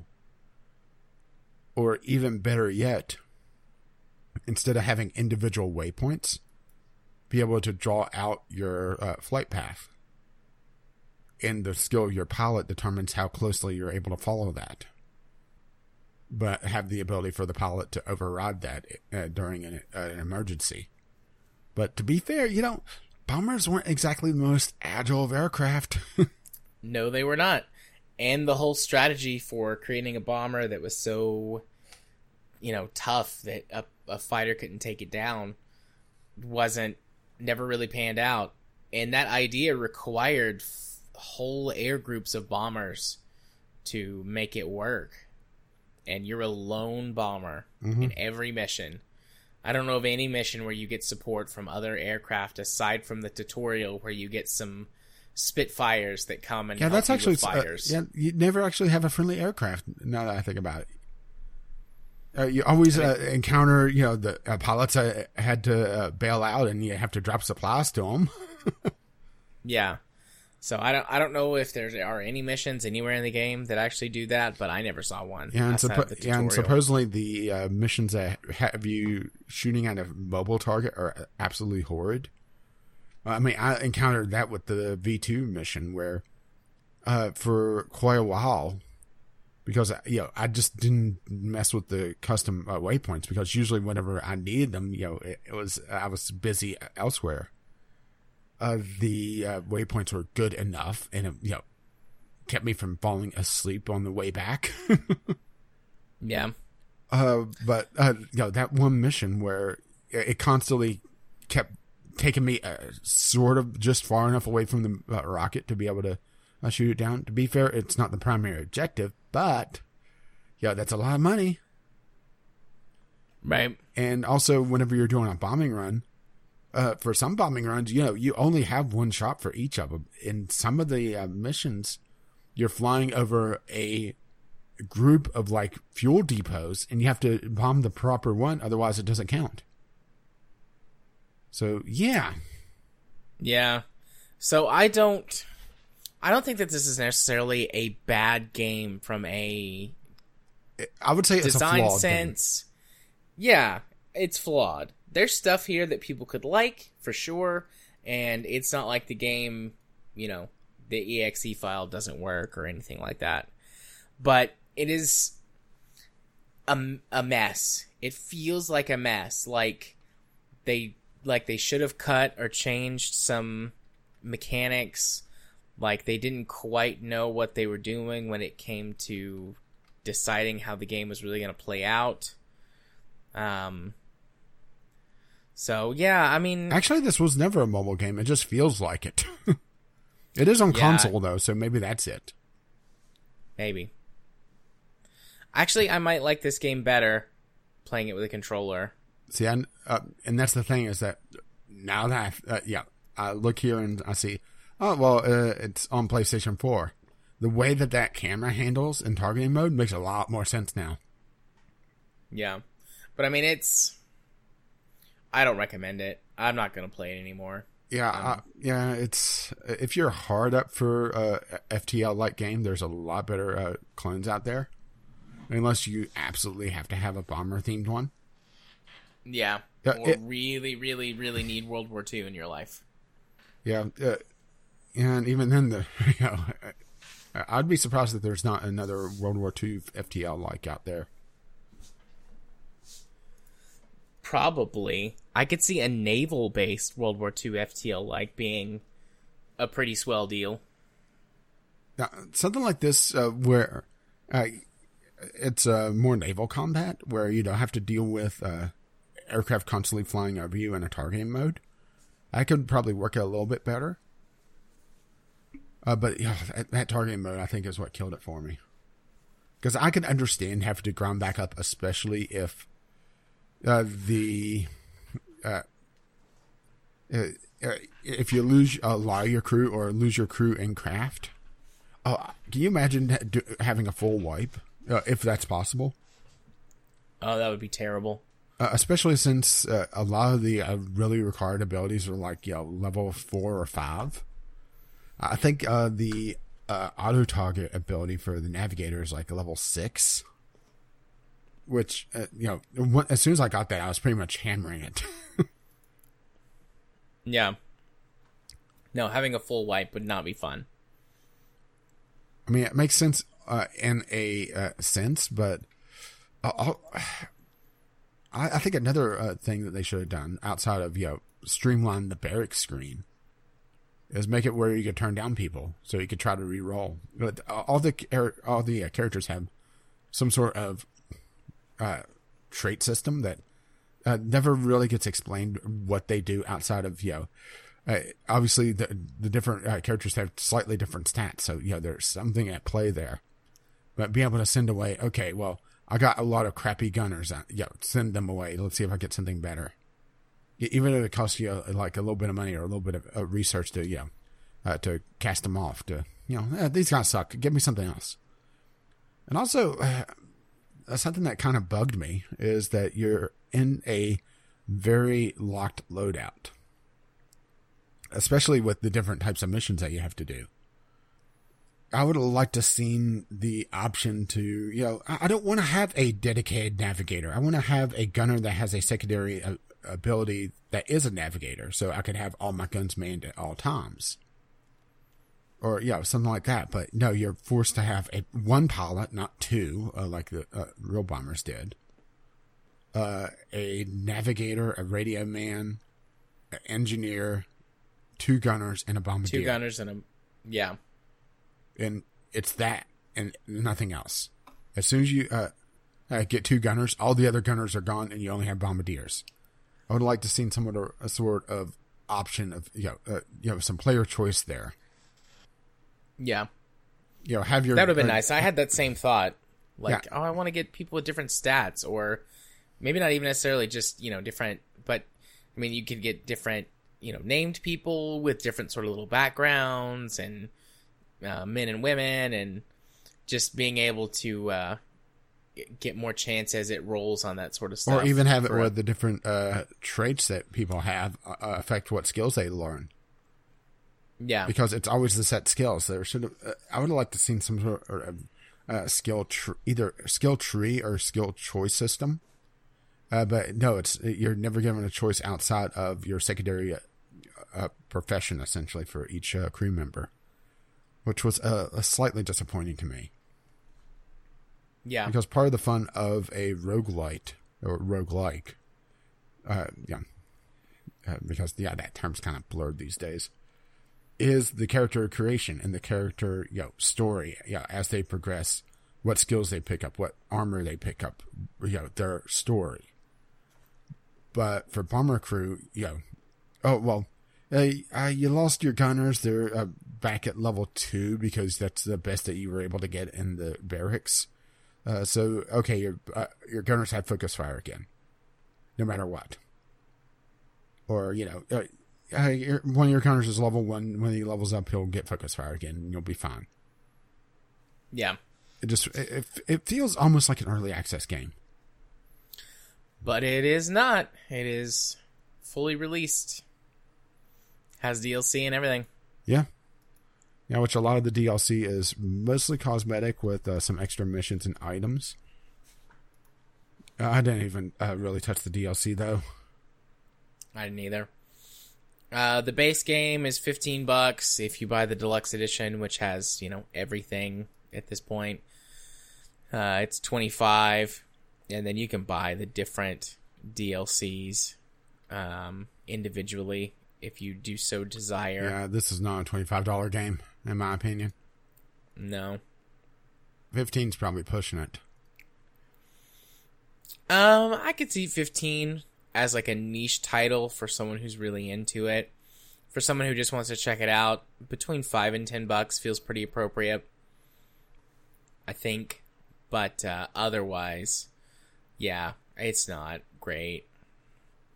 Yeah, uh, which is a shame because it it looks very interesting. It, has, it does have a nice art style for the most part. Some of the more complex items uh, are just look like a mess. But damn, Yeah. Uh, it's a shame that the uh, the American DLC it doesn't change the gameplay any at all. Uh, it looks like it may have a slight change on just because of where the uh, the top turret. I'm not pr- sure of the proper term for it.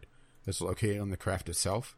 It looks like it's for, um, more forward, Yeah. so it uh, may provide a little bit better coverage.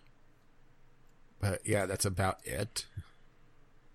Yeah, just disappointing overall. Yeah.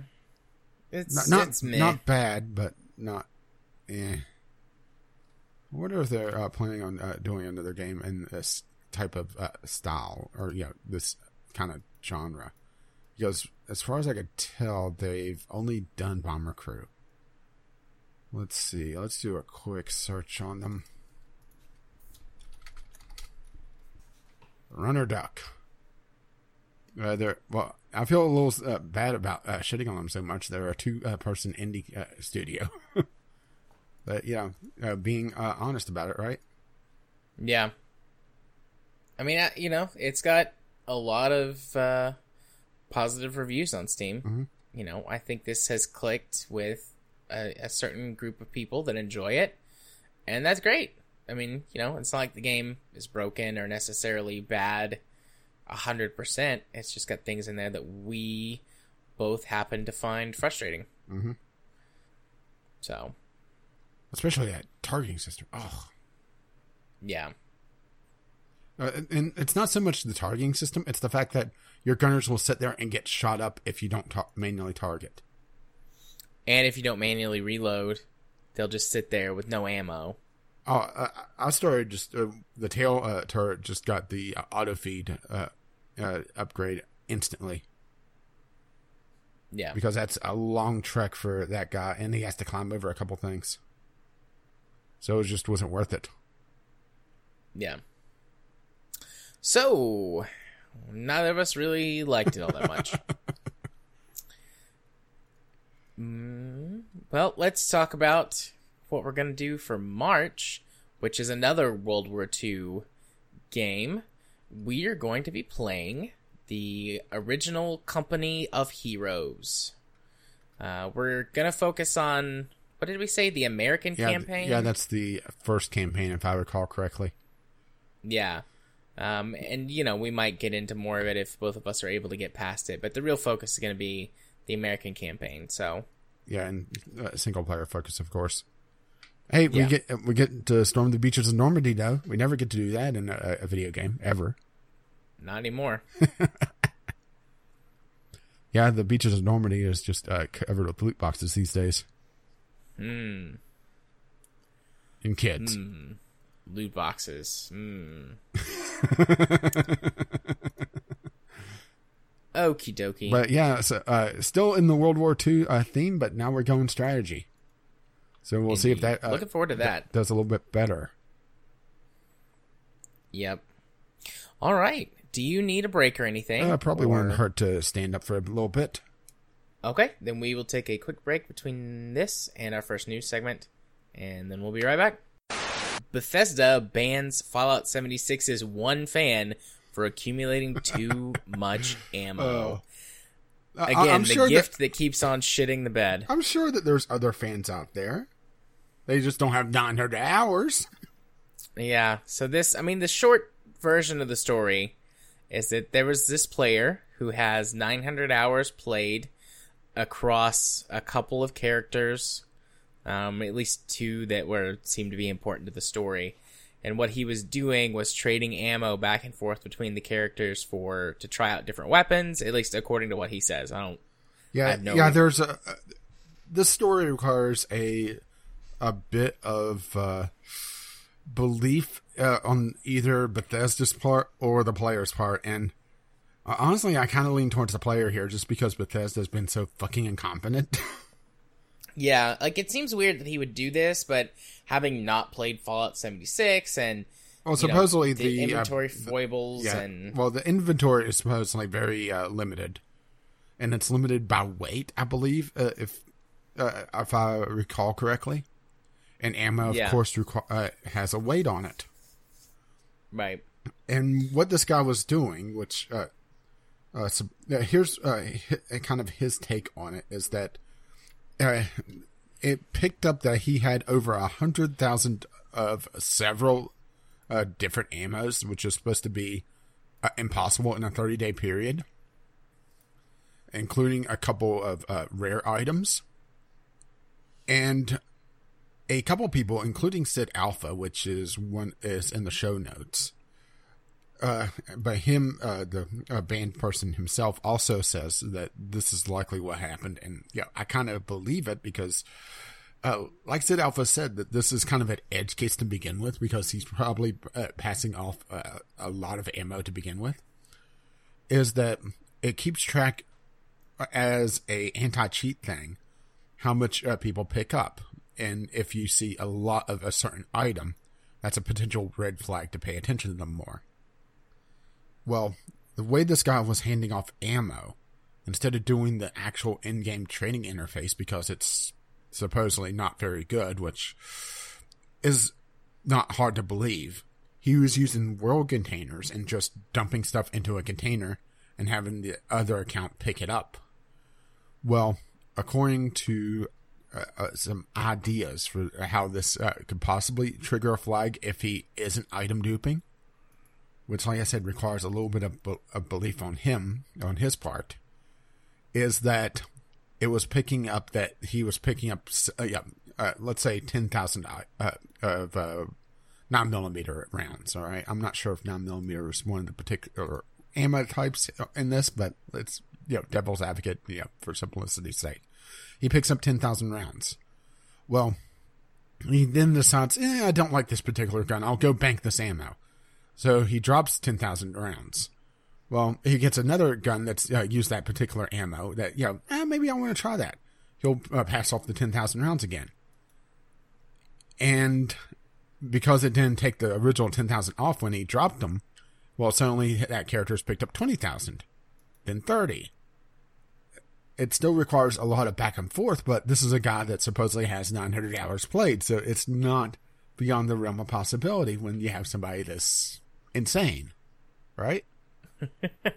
Yeah.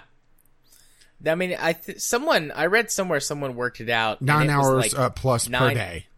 Yeah, Every every day. day. I can get pretty obsessive over games and things, but I've never gotten that obsessive over one. Even Eve Online, I wasn't. Oh no, you're you're pushing it with. BattleTech there for a bit. Yeah, but to keep it up for months, like the first month when everything in my life was perfectly aligned to play BattleTech nonstop, I did. And then, you know, I had other shit. And even then, like, I can't put 900 hours at a time into a game. Like, there are games that I have played and will play for that long, but it's spread out over the course of years. Yeah, I think my account. Uh, let's see. Let's go to my Steam account. This should be fun. I think I have one game that would uh, go over this, or maybe two. And of course, I, I click the uh, games thing, and it, uh, it sits there. It's like, oh god, please don't. I know I have two because I have Warframe and Team Fortress Two, and I think that's it for me. Yeah, uh, Firefox doesn't like going to my games tab. It's like uh, uh, this uh, web page is loading, loading slowly. Are, are you sure you want to do this?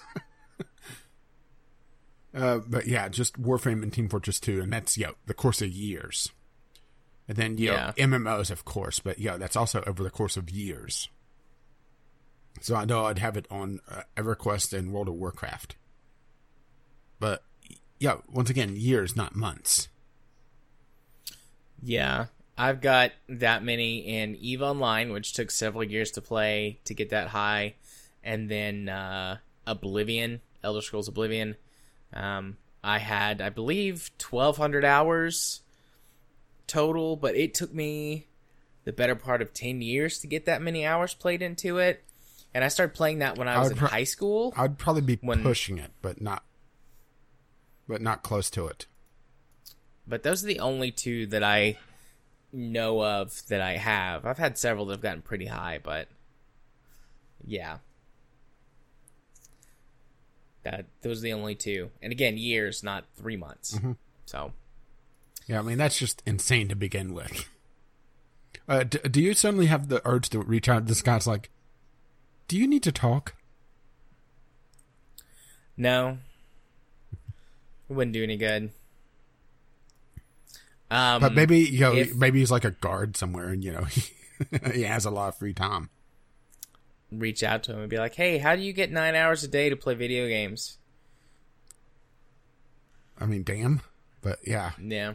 uh, but yeah, uh, yeah. This is uh, getting beyond the issue, you know, because we uh, are uh, ignoring the fact that he got banned for this, and it's just uh, there's some weird stuff going on. But then we also look at, you know, it's Bethesda. Yeah. You know, I can understand devs wanting to blame people, or not blame, ban people who are or have proven to be cheaters. And this is like a really weird case Yeah, where this is an like edge case to begin with. But it's it's like I mean, eh, all he's doing is just having shitloads of ammo. Like, That's They- if they- this is true, and that's the only item that was triggered on this. There was a one rare ammo, and then there was a couple others that were supposedly pretty common. It was uh, received an email, uh, and it doesn't list the uh, particular ammos in this one. Uh, of course, right? Uh, but it's uh, over within 30 g- uh, days of gameplay. So that's the other thing is 30 days of gameplay. Does that mean 30 days as in the last 30 days or does it mean, you know, 30 days worth of hours? Which would be 720 hours of gameplay. Once again, a lot of gameplay for 100,000 uh, uh, rounds, but not impossible. Yeah, I mean, after 60 ish hours in Fallout 4, I had at minimum hundreds of rounds for everything and thousands for some others weapons that, you know, common that maybe I didn't use as much anyways or whatever. Like, so I mean, I could see having shitloads of ammo just from gameplay. So, Yeah, it's just uh, there's a lot of weird things to begin with in this uh, on both sides because you know uh, uh, even if he has tens of thousands of rounds, that's still a lot of back and forth. But with just how crazy the uh, cash system is supposedly in this game, it's not impossible. Plus, you know, if he was crafting the ammo on top of it, yeah. Crafting, finding, and then trading if it's logging every, the way he was doing it, if it was logging all of it as items picked up and nothing dropped. yeah, especially since how he was handling it over. Yeah. So, Yeah, it's just this is a very weird edge case that I think Bethesda did the wrong thing. I I think uh, if this, uh, yeah, this is such an edge case that it's setting off a red flag. I don't blame them for that because I don't think they would have uh, expected people to use uh, the world uh, containers to trade massive amounts of ammo when there's a, a in-game training system because that has an inherent risk to it. That said, it should have only triggered a red flag, and then they should have investigated more closely to see what this guy was doing, or even reach out to him if it, they found it was, you know, okay, he's trading ammo back and forth, but we're not seeing any odd numbers uh, uh, of his ammo. You know, what's going on here? Not just ban them and say, okay, no appeals. It's the sa- Yeah. it's the same uh, sort of mentality that they've had with people getting out of uh, out of bounds areas, claiming, okay, your character ha- uh, uh, save is corrupted. Uh, uh, you're going to have to write an essay now. Your first down and corrupt it, or uncorrupted. Massive sarcasm quotes there. Yeah. Bethesda has gotten kind of too big for their britches, haven't they? Oh yeah, they definitely have. And you know, if this scenario was the only thing wrong with Fallout 76, it pro- it wouldn't be as much of a topic at this point.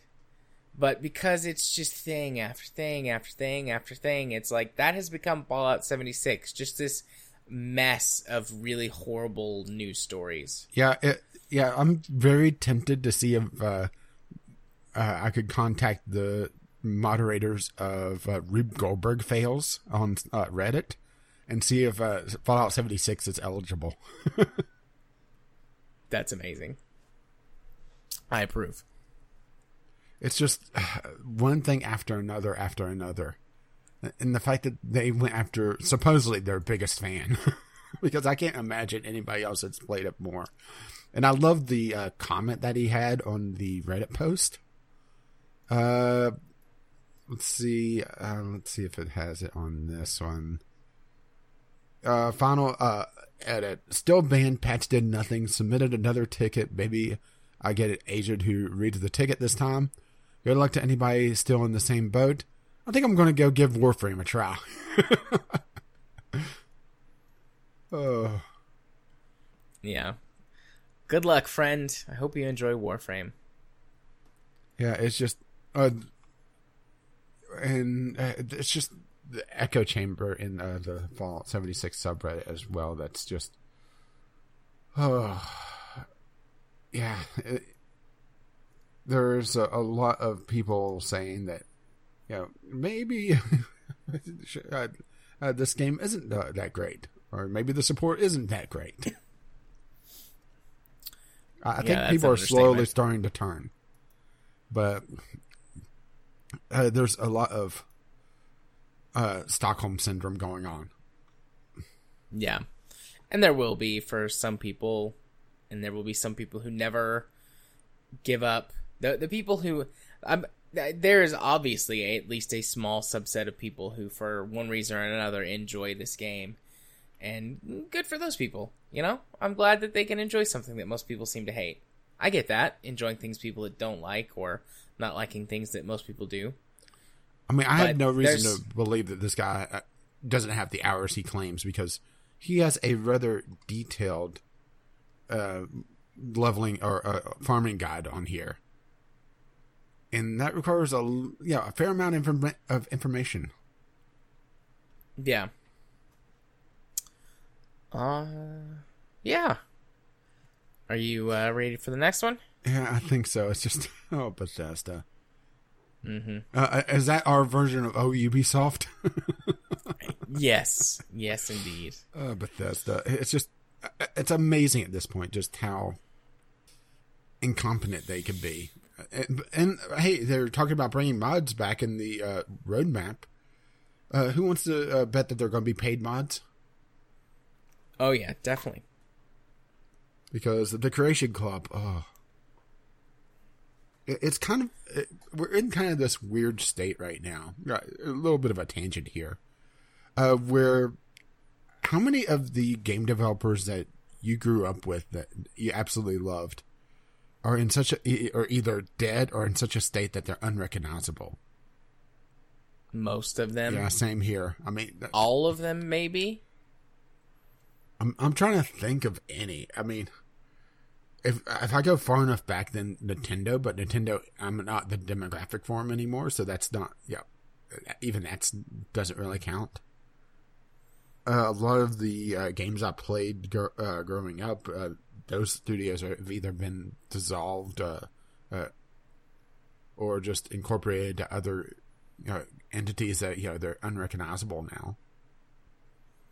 Yeah, I'm drawing a pretty big blank on anything that's not uh degraded in quality, let's say. Yeah.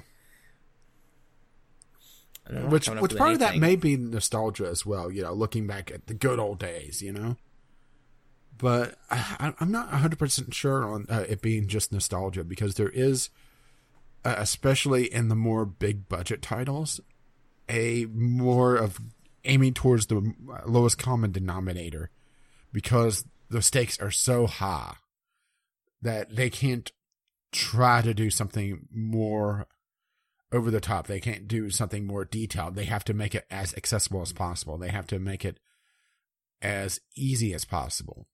And even the in game content for these games, they have to be accessible. They have to be open. Uh, that's what kind of turned me off on uh, World of Warcraft when they made the uh, the late game raids for the new expansion that had just came out.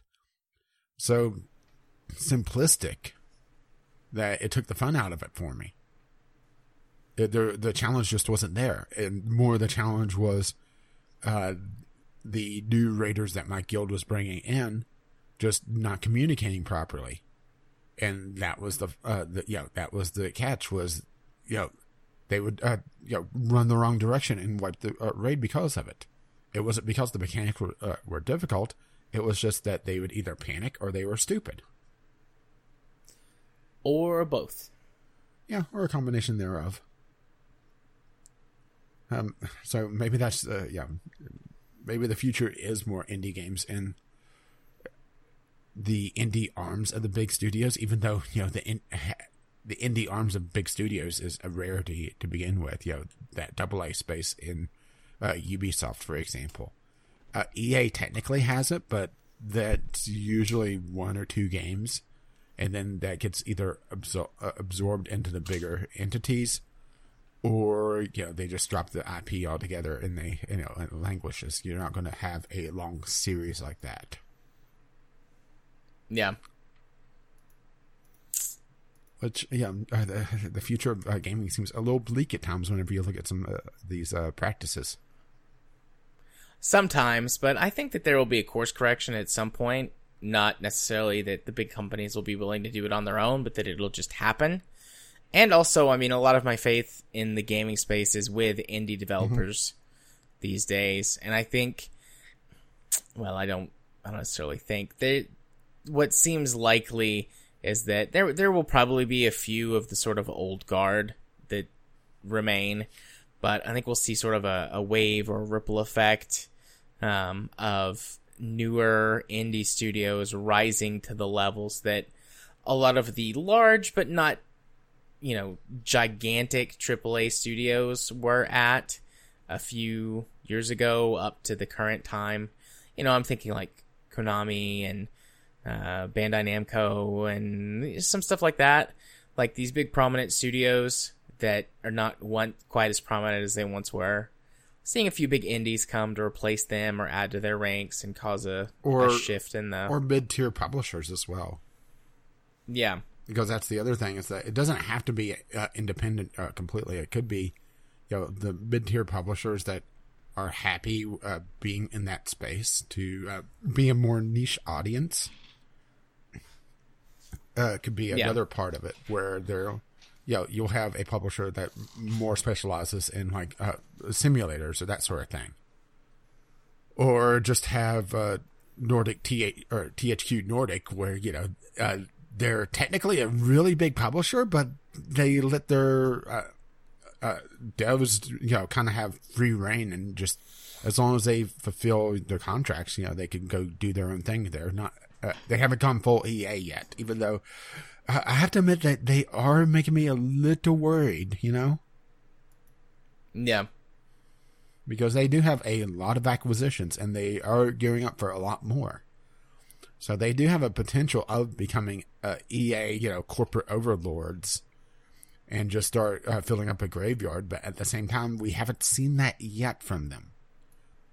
I do have to wonder though, uh, since we are kind of on this topic, and know, maybe we should add this to either Franken content or just you know put in like a little general discussion note in the show notes. I don't know.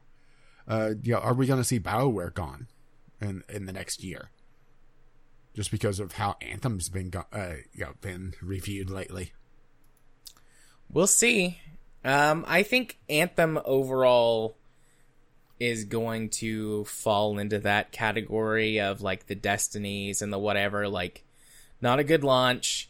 Spend some time patching up the holes that they you know should have dealt with pre-launch but hey let's get this games as a service thing out there. And over the next two years give or take as the player base dwindles it'll hit its real stride. Um because we've seen that with all of these big ones. I Yeah, mean, I mean, even- the division uh, had that Warframe destiny had had, that warframe had it Yeah, but here's the here's the catch: is that they weren't published by EA, yeah and and EA is uh, is EA going to play the long game on this? Because honestly, uh, in the past they haven't.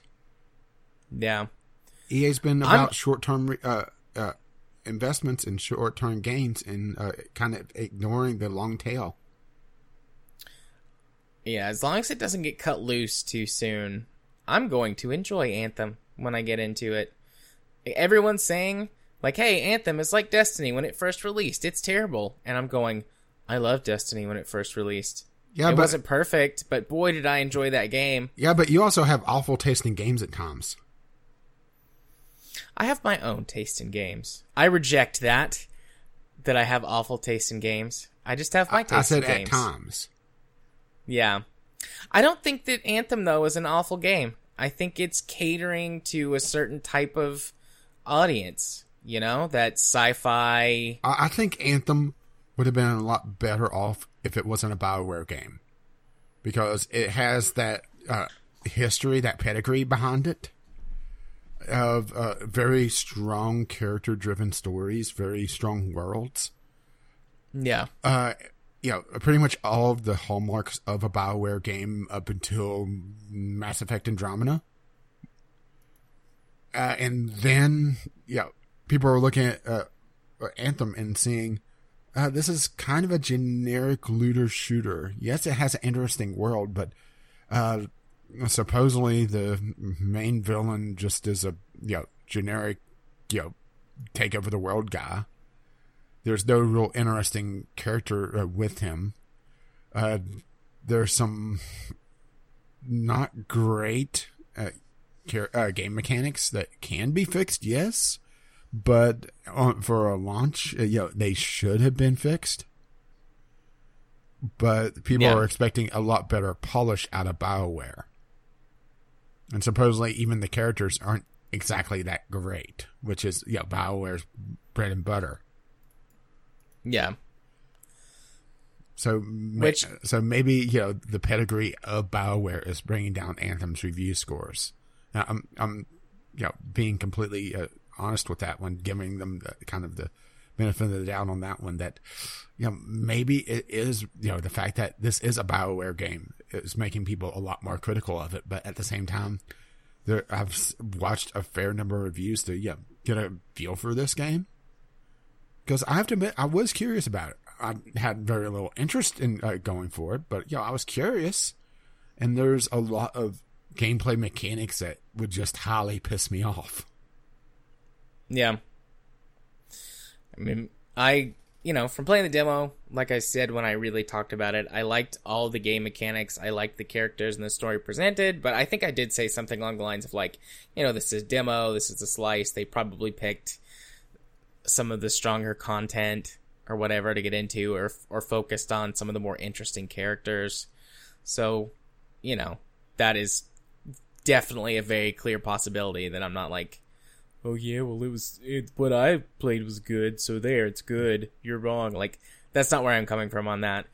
But I did love the gameplay. So I don't know. I'm I'm going to get into it at some point unless they just, you know, drop loot boxes and shit into it before that time comes, at which point, you know, I would already be committed, so there's nothing I can really do about it. But you know, as long as they don't do that before I get into it, I'm going to jump in at some point, and I'm Or just going to wait power. until. Well, less of an issue because it's there's no PvP, but I know we've had that discussion Yeah, true. longer, like, or you know, we've previously had that discussion, but you know, those are really the only major things that if it happens before I buy into it, I'm going to avoid it. because I did enjoy my time in the demo, and there's going to come a point where that people are going to be like, "Hey, Anthem, they fixed a bunch of those problems that it had, and here comes like an expansion or something. Now's a good time to jump in." And I'm going to go, "Yes, I think now's the time where I jump in." And I'm looking forward to that time. And until then, I'll just play something else. Um, we've been talking about Anthem. Let's swap around. Did we put it up here? did we not put it up here? We didn't. Never mind. Nope. Yes, we did. It's down here yeah. near the bottom. So since we've been talking about Anthem, we're gonna bump up one of the news topics. Uh, YouTube creator misleads public over Anthem video takedown. Yeah, I'll rearrange yeah, this in the show notes. Yeah, this uh, really plays into the overall distrust of EA. So, uh, a reviewer should should we uh, name him or should we not? Um, I don't give a shit uh, if we want to name him, but we don't have to. Well, I don't even see his name on here real quick. So, uh, video reviewer, since I can't be bothered with it because it's a, a, a an obnoxious G- name. G G G Man Lives. I have no idea who that is, but is this a link to his channel, perhaps? So, yeah, G G G Man so Lives. G. Uh, G posted a review and then had EA contact him to take it down, and he blew it out of proportion on Twitter. And there's a lot of once again this requires a level of trust either on uh, G-Man or EA. And with the facts of the matter, uh, especially in the SidAlpha uh, video, him breaking down a lot of it, because uh, people jumped on this really quickly. Uh, honestly, I can't blame them though, especially when it comes to EA, because EA has done some shitty things in the past. Hell, EA has done shitty things in the last year. So yeah, it's not hard to believe EA would try to quell criticism. But uh, people jumped on this saying, "Oh, EA's trying to uh, stifle uh, uh, negative critique, especially from uh, their creator club or yeah, their their whatever uh, version of it, where the Game Changers program. That's it. Oh, sorry, I was trying to find it on here which is a community uh, partnership program uh, through EA to pr- prominent uh, content create. Uh, I-, I, hate marketing uh, material like this, you know. yeah. Uh, it basically, suck. basically, it gives uh, high level influencers, which that's another t- uh, thing that I absolutely hate the term influencer. Uh, early access to certain games, which Anthem was one of them. Well, part of this program is that it's a free thing. You don't get anything outside the game. It's essentially a review code system. But they have a secondary program that is paid sponsorship for their creators, which is the uh, their. Pro- and I'm just double checking to make sure I'm uh, I'm not ba- uh, getting the uh, terms backwards here because the other system is a paid part- partnership. And because he put the wrong wa- uh, uh, watermark on it, it wasn't doing the proper disclosure of a of a paid promotional video, which is a no no to the FTC, and EA is playing very very carefully with this disclosure because it can come back to bite them if the FTC actually you know starts to begin uh, to give a damn. So he blows up on Twitter. Gaming pundits and uh, journalists start you know, jumping on this because in the fast moving world of the internet, there's no time to you know, double check things, and you can't exactly contact EA and expect them to get a, a very quick response. It starts making rounds on the internet and he gets a lot of popularity and then it starts the, yeah the story starts to break down right? Yeah. Um so they so he words tripping over them um so yes he seems to you know play this up say that uh, they pulled his video down because he was actually saying negative things about the game as opposed to whether or not it was a mistake or he did it on purpose or whatever. Um, you know, with the the wrong watermark, like that being the issue.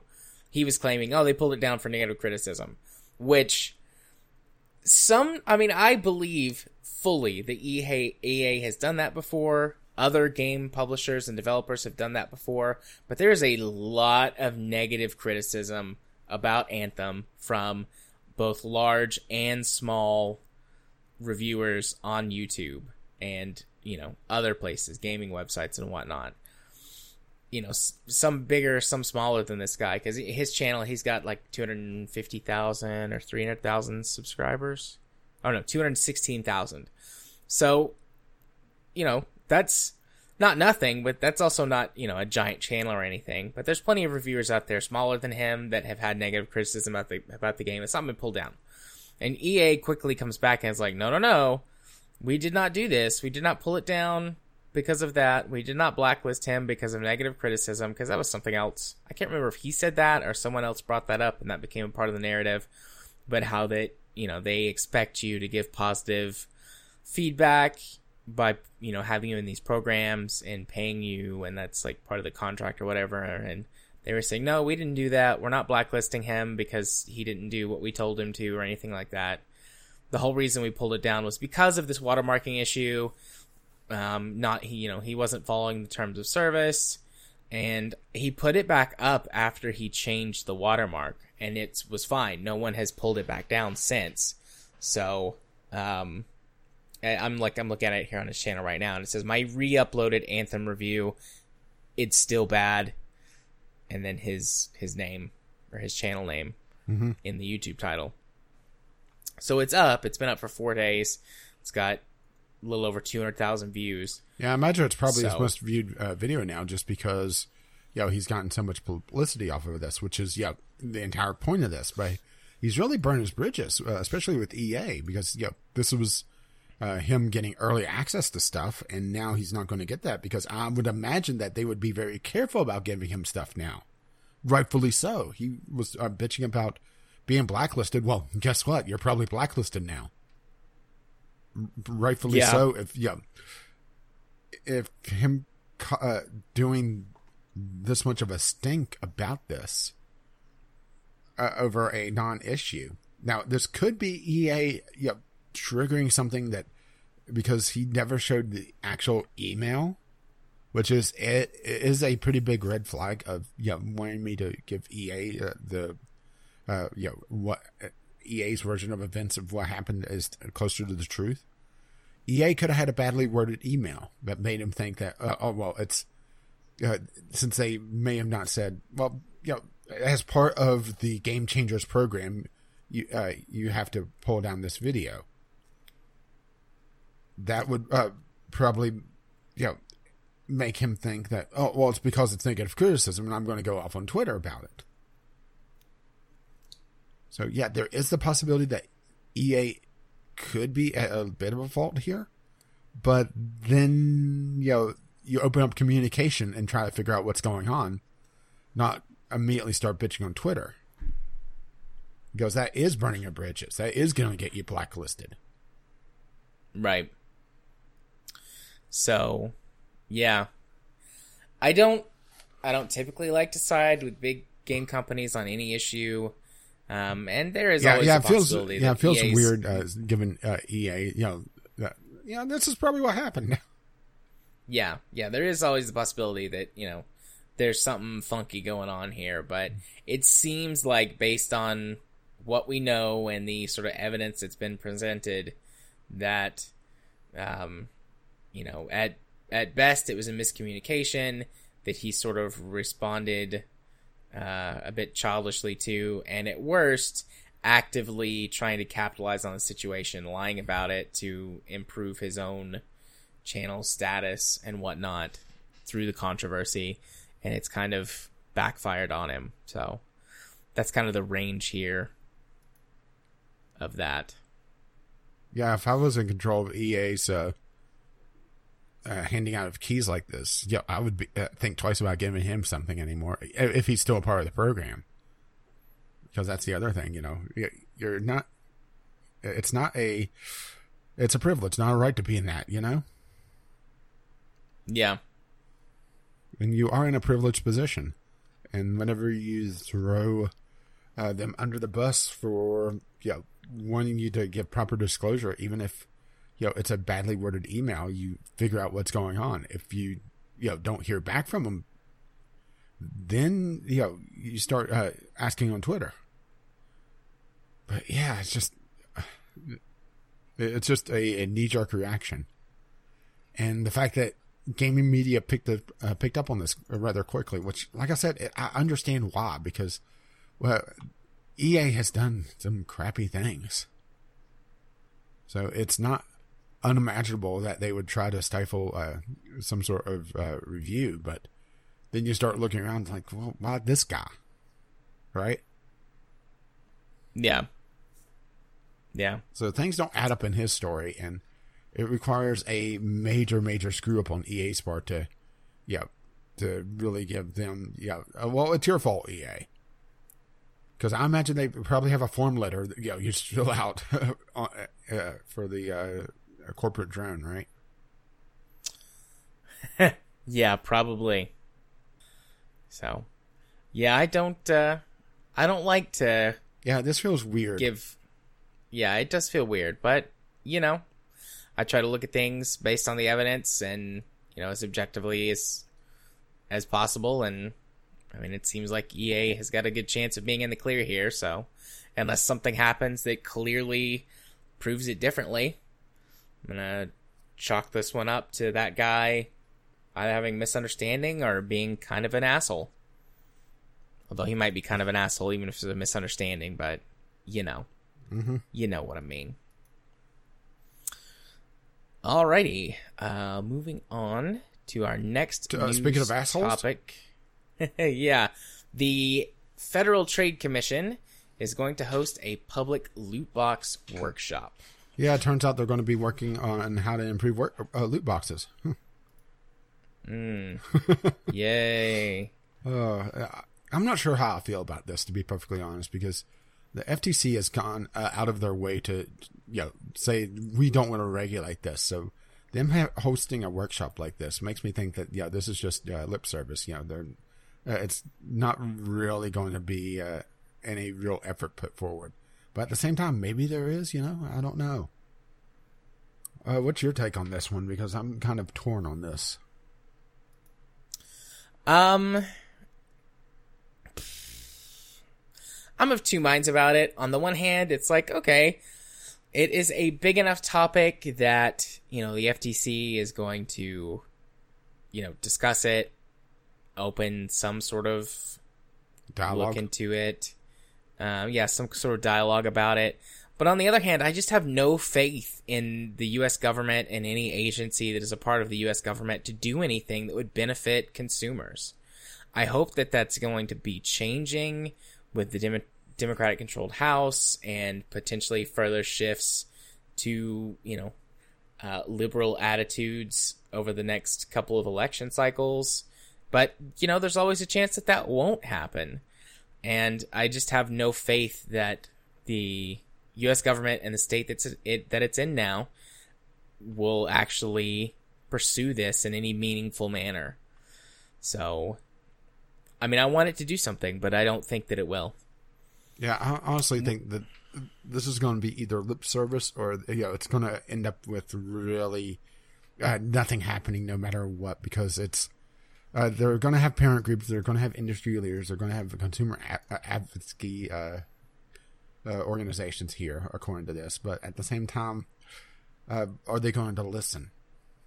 Because uh, you know, let's pick a pick a subject uh, almost at random. How about net neutrality?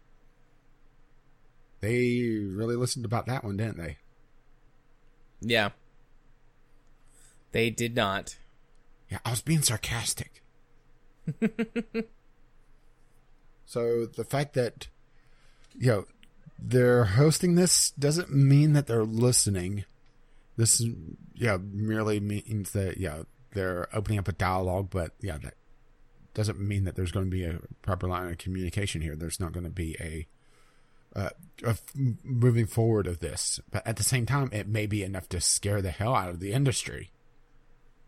So who knows, right? Yeah. I don't know.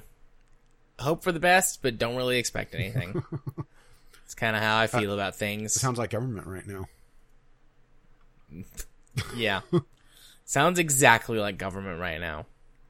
Uh, especially um, whenever I get email about uh, from Twitter, right? Yeah. Well, that went by pretty quickly. Um, yeah. Well, well, there's not a lot to talk about on this one, really, because it's just an announcement of uh, a, uh, a, workshop. Uh, did they even say when it's going to be? Uh, uh, be Later held at, this year. I yeah, held at some said. point in 2019. So you know, not even uh, yeah, an idea of when this is going to happen, just that it is going to happen, and trying to speculate yeah. on well, what are what are they going to do? Well, yeah, the big subject before was net neutrality, and they completely ignored the outcry and said, eh, it's just a bunch of bots, right? Yeah. Never mind that the ones were that were in favor for well against net neutrality were the bots, right? yeah. Oh, stupid bots. Damn Russia. Actually, I apologize, robots. Uh, I would like to praise our new robot overlords when you hear this podcast in the future. I have nothing against your your Twitter bots. Please don't make me a slave or kill me. Um, I'm fine with being a pet. All right. Uh, next news topic. Uh, there is rumored financial trouble at GOG. That's good old games. Yeah, which uh, you know they're not exactly good old games anymore because they have a fair number of contemporary titles right now as well. So is they do. It's you know kind of a uh, misnomer to begin with, but uh, GOG laid off a dozen people, which is a fair amount of their workforce. Actually, they uh, run fairly lean to begin with, and uh, yeah, citing I mean, financial difficulties, which is troubling. I, yeah, so I mean, GOG is an arm of CD Projekt, which CD Projekt Red, the people who do The Witcher and the upcoming Cyberpunk 2077 or whatever the year on it is. Um, so you know they're they're a, a, a, division, a branch, however you want to look at it, under their their parent company. Um, and this came as a pretty big surprise to me. Like I know that GOG has not raked in money hand over fist like Steam has. Yeah, even though they've the been perception. Yeah, they've been uh, pretty uh, generous on giving away games to try to bring in uh, customers. But I gotta admit that I've never really bought anything from there. I'd go for uh, Green Man Gaming, but then again, I don't do a lot of old retro titles, which is what their uh, main focus is. That's the lion's share of their library. Yeah, um, but you know, I I thought that GOG was doing okay, you know, um, yeah, but... but just sort of breezing through this article, they had a really rough February. Um, they had had a, a something. Let's see if I'm paraphrasing this correctly. Something like they'd had a decent January, but uh, they'd been making some internal shifts, changing things around, trying to compete with more generous uh, dev revenue splits, which was kind of eating into their yeah, which money. they're actually uh, getting rid of the fair price package program, which is a part of that, where uh, they would give back a portion of the, game price out of their own par- uh, pocket to try to match uh, prices. Let's see. Uh, we came up with the fair price package, the FPP, as a way to make up the price difference between various countries. Some games on GOG have uh, regional pricing, meaning the price of the same game in one place can be higher compared to its price in North America. In countries where the game is more expensive, we gave uh, users the equivalent of the price difference in GOG wallet funds. In actual numbers, on average, we gave users back 12% of the game price from our own pocket. In some cases, this uh, number can reach as high as 37%.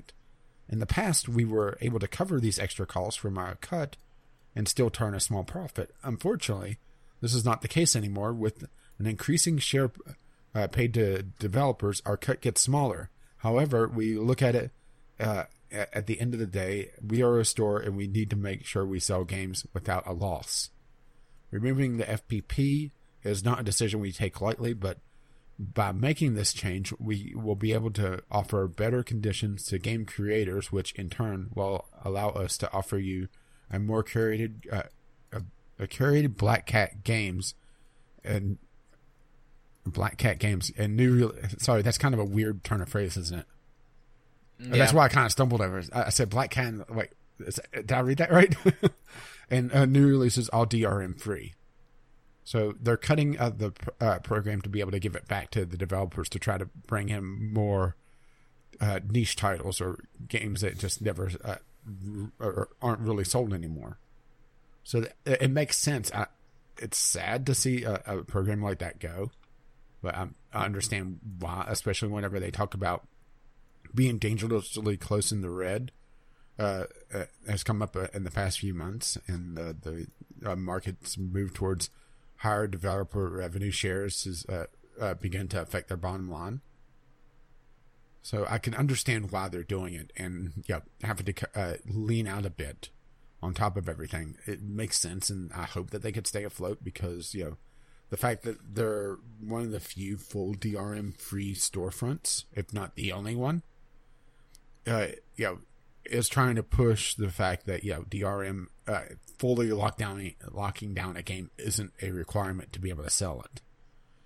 But at the same time, it does cost them money because you know that those games are pirated uh, uh, quite often. Yeah. Yeah. Um, it's uh, another thought I'm having is it's interesting to see this amid like the Activision Blizzard layoffs and Yeah, but this Other- is yeah making more sense for a layoff instead of we have record Yeah. revenue. Let's cut some people.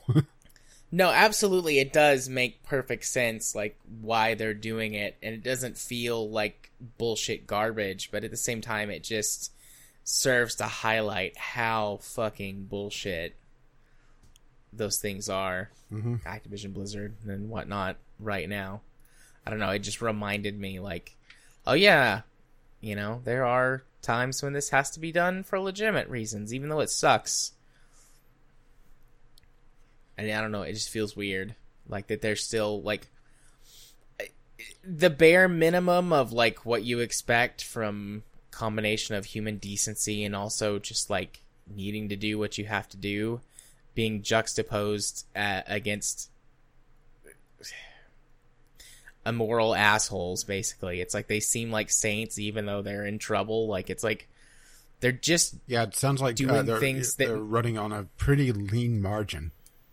Yeah i mean they're they're just doing things that make sense instead of being like assholes but that's enough to make them seem like really good people just by doing like you know what makes the most sense and is like an average thing Mhm. so yeah Yeah, that I, I hope that they can pull out of this, and but at the same time, seeing stories about GOG laying off uh, people and then announcing the conclusion of their fair price package, I think that's going to spook some people. And a matter of fact, in the comments of this story, there's people talking about, okay, go download your games. yeah So yeah, it's a, uh, a bit worrisome. I don't think they're going to go away anytime soon. I, I hope not. But the fact that they run on such a lean margin, or they are a uh, front for a larger company though, so in theory they could run as a loss leader, but yo, not forever. They could. Uh, they don't have Yeah. to uh, be profitable every month, but yo, if they start, you know, costing the, the main company too much money, they, you know, that you don't expect them to sell at a loss. So Yeah. it, it wouldn't be fair to expect CD Projekt to keep GOG open if they're constantly losing money. They can't be YouTube for Google, right? yeah But to be fair, yeah, uh, uh, that's not a quite a fair comparison because GOG actually produces positive publicity and positive feelings, not you know, oh god, another controversy. yeah. Not another shit show. so Disaster. Not another anxiety inducing event. All right. Uh, we'll pull it into our last news topic of the night. Metro Exodus players are leaving thousands of positive reviews dot dot dot on Steam. Well, it has to be on Steam because Epic doesn't have user reviews. Yeah. But it was uh, kind of funny because last time I checked, uh, matter of fact, uh, last time I checked, a lot of the positive reviews had the double, uh, uh yeah, middle fingers. so, uh, yeah, it's like fuck you. Uh, a matter of fact, look, uh, on the storefront, uh, the second highest rated up, double middle fingers, Epic Store. Yeah. Epic Games, do you still have Steam after all this time? Me, always. And then double flipping off Epic Store. yeah, and just so many of these reviews are the exact exactly the same positive review, but flipping off uh, Epic Store. The, the, this is like the anti-review bomb because they don't want to purge this, but at the same time, you know, it's not showing Epic in a good light. Yeah. I mean, I don't blame people. Um, you know, it was on Steam for the longest time and then suddenly relatively close to launch. It's gone. And people are angry, upset about that stuff. And it makes sense because we're not con you know, exclusivity has not been a thing on PC. And to some extent it's still not. It's not the same concept as console exclusivity, but you know, the fact that you have to have 14 different launchers or more in order to have access to all the games you want to play is a foreign concept to PC players because it was, you know, for the longest time in the physical hardware era, it was just you got a floppy disk or a, a, CD or a DVD, depending on what era it was that you were, you know, in at the time. And then Steam became a thing, and we had a little bit of a chat about this last night while we were playing DEF CON. But you know, Steam um, standardized the digital marketplace, and that was it for a long time. Or well, not that that was it, but that was you know ninety plus percent of your market for a long time in terms of digital PC distribution. And for a while, and even today, there are still some titles that you can get, you know, physical copies of that actually have physical copy. But there was a time when they coexisted in sort of the mid 2000s period. Um, yeah, there's actually then- a LGR video of uh, of the big box games, and you could uh, and he talks about the progression of them uh, to the small box. Then you know, eventually uh, it becomes a rarity. Uh, uh, Lazy Game Reviewer (LGR). Uh, he does some uh, really uh, interesting uh, PC re- uh, retrospectives and uh, history stuff. Uh, go check him out. yeah, I love I love LGR. LGR and 8 bit guy. Mm-hmm. Those guys are great. But anyways, you know, there was a time when they coexisted, and then Steam just sort of well steamrolled the marketplace, and then there was the period where there were um, there was UPlay and Origin. Yeah, which uh, Uplay never really uh, had a good market share unless you were really into Ubisoft titles. But even then, they still sold them on Steam. It's just Uplay uh, was a secondary launcher that you had to open up, uh, even to this Yeah. day. And Yep. and there was a very famous split uh, when EA pulled all their new or yeah said that all new titles weren't going to be on uh, Steam anymore. They were going to be Origin exclusives, and that that was like the, really the first taste that we had of that. You, you Yeah. had uh, little bits of it here and there, but it was never a dedicated storefront. yeah, Uh, with the exception of things ex- like uh, Blizzard games were never on Steam. They they were all Yeah. always their own thing, but it was never a storefront until very recently. Right. And then you did have GOG in there, but GOG's whole thing was focusing on, uh, well, primarily retro titles, which was something that Steam didn't really do at the time, and really still doesn't. There are some retro titles on Steam, but nowhere near what GOG has on offer. So, in, there was still this big separation of, um, for sort of, I guess you could say mainstream or for the main game playing you know the main PC gamer, Steam was it, or mostly it. And we've now got this thing where it's like, well, now do we want to go? Do we need to go to the Epic launcher? Do we need to go to the Origin launcher? do we need to go Steam? Do we need to go to wherever? And games can't be purchased on multiple platforms. It's a very odd time to be a PC gamer where once before you had basically unlimited freedom or nearly unlimited freedom and they're trying to box us off like they have done on consoles for ever. And yeah. I'm, I'm just waiting for the point when it gets really bad. Like the the player or the gamer response, I guess, is when Yeah. that gets very because I mean we are seeing bits of it, but whenever the the PC gamer or whenever the gamer public really comes back against something, you know, it can cause whole rethinks of the way things are done. Like the the most recent thing that comes to mind in the last couple of years has been Battlefront 2, and I know that that was more than PC gamers who went off on the you know the infamous pride and accomplishment statement. the most downvoted uh, post in Reddit history. Oh, But, and I that's mean, going to be could quite the thing to try to top, actually. Yeah, but I mean, we could see that kind of response or larger from PC gamers who I think by and large tend to be much closer to the, you know, the hardcore, air quotes, hardcore gamer or the people who have gaming as a hobby as opposed to just like, I play games sometimes for fun or I play one specific genre or type of game. You know, they're they're much more likely to be more like me and you because many PC gamers do put together their own rigs and take time to invest into that. So, um, there could be, will be, I think, a massive backlash at some point.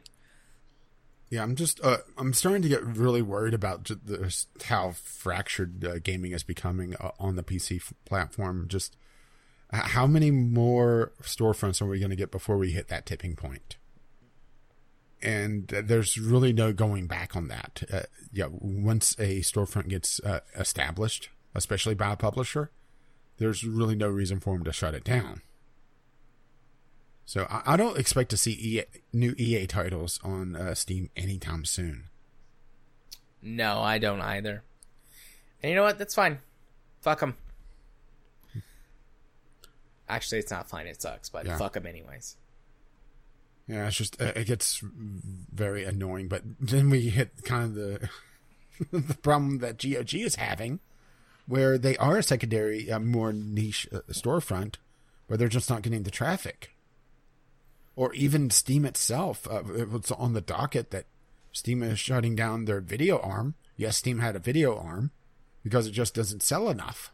It's just not worthwhile for them there's uh, people have their established habits. They have you know what they like, what they uh, want to do, and uh, it's trying to get people to change their habits is very difficult. So, tr- Yeah. uh, trying to become a new storefront that's not just some sort of very niche thing is going to be very tough to break into at the at this point. And what niche is there outside of being a big pu- a big publisher? I mean, even you know, retro titles, Steam is covering that pretty well these days. Uh, so GOG is uh, starting to see a real downturn. So I'm not sure just where to go with it outside of things that Steam just doesn't allow, and you're starting to hit in some legal gray areas because yeah, U.S. law sucks. Yeah. U.S. law does suck. yeah, it's just uh, a very annoying thing to try to deal with, but it's sort of like you're trying to watch a movie, uh, looking like okay, I could. Uh, it's not on this service, this service, this service, but it's on this service, so I could go sign up for that one if I want to watch this. But then I only have that service for that movie, and you know, is it worth uh, that? Yeah, probably not. I'll go watch something else, right? Yeah. Um. Indeed. Well, now I feel sad about the PC gaming space for for a moment. Although I'm also very sleepy, and feeling sad is not going to last very long. Because the next time I yawn, Uh, we'll just we'll hear just a thud. over. yeah. With that in mind, I think it's going to be another week where we take Discovery Queue off the end.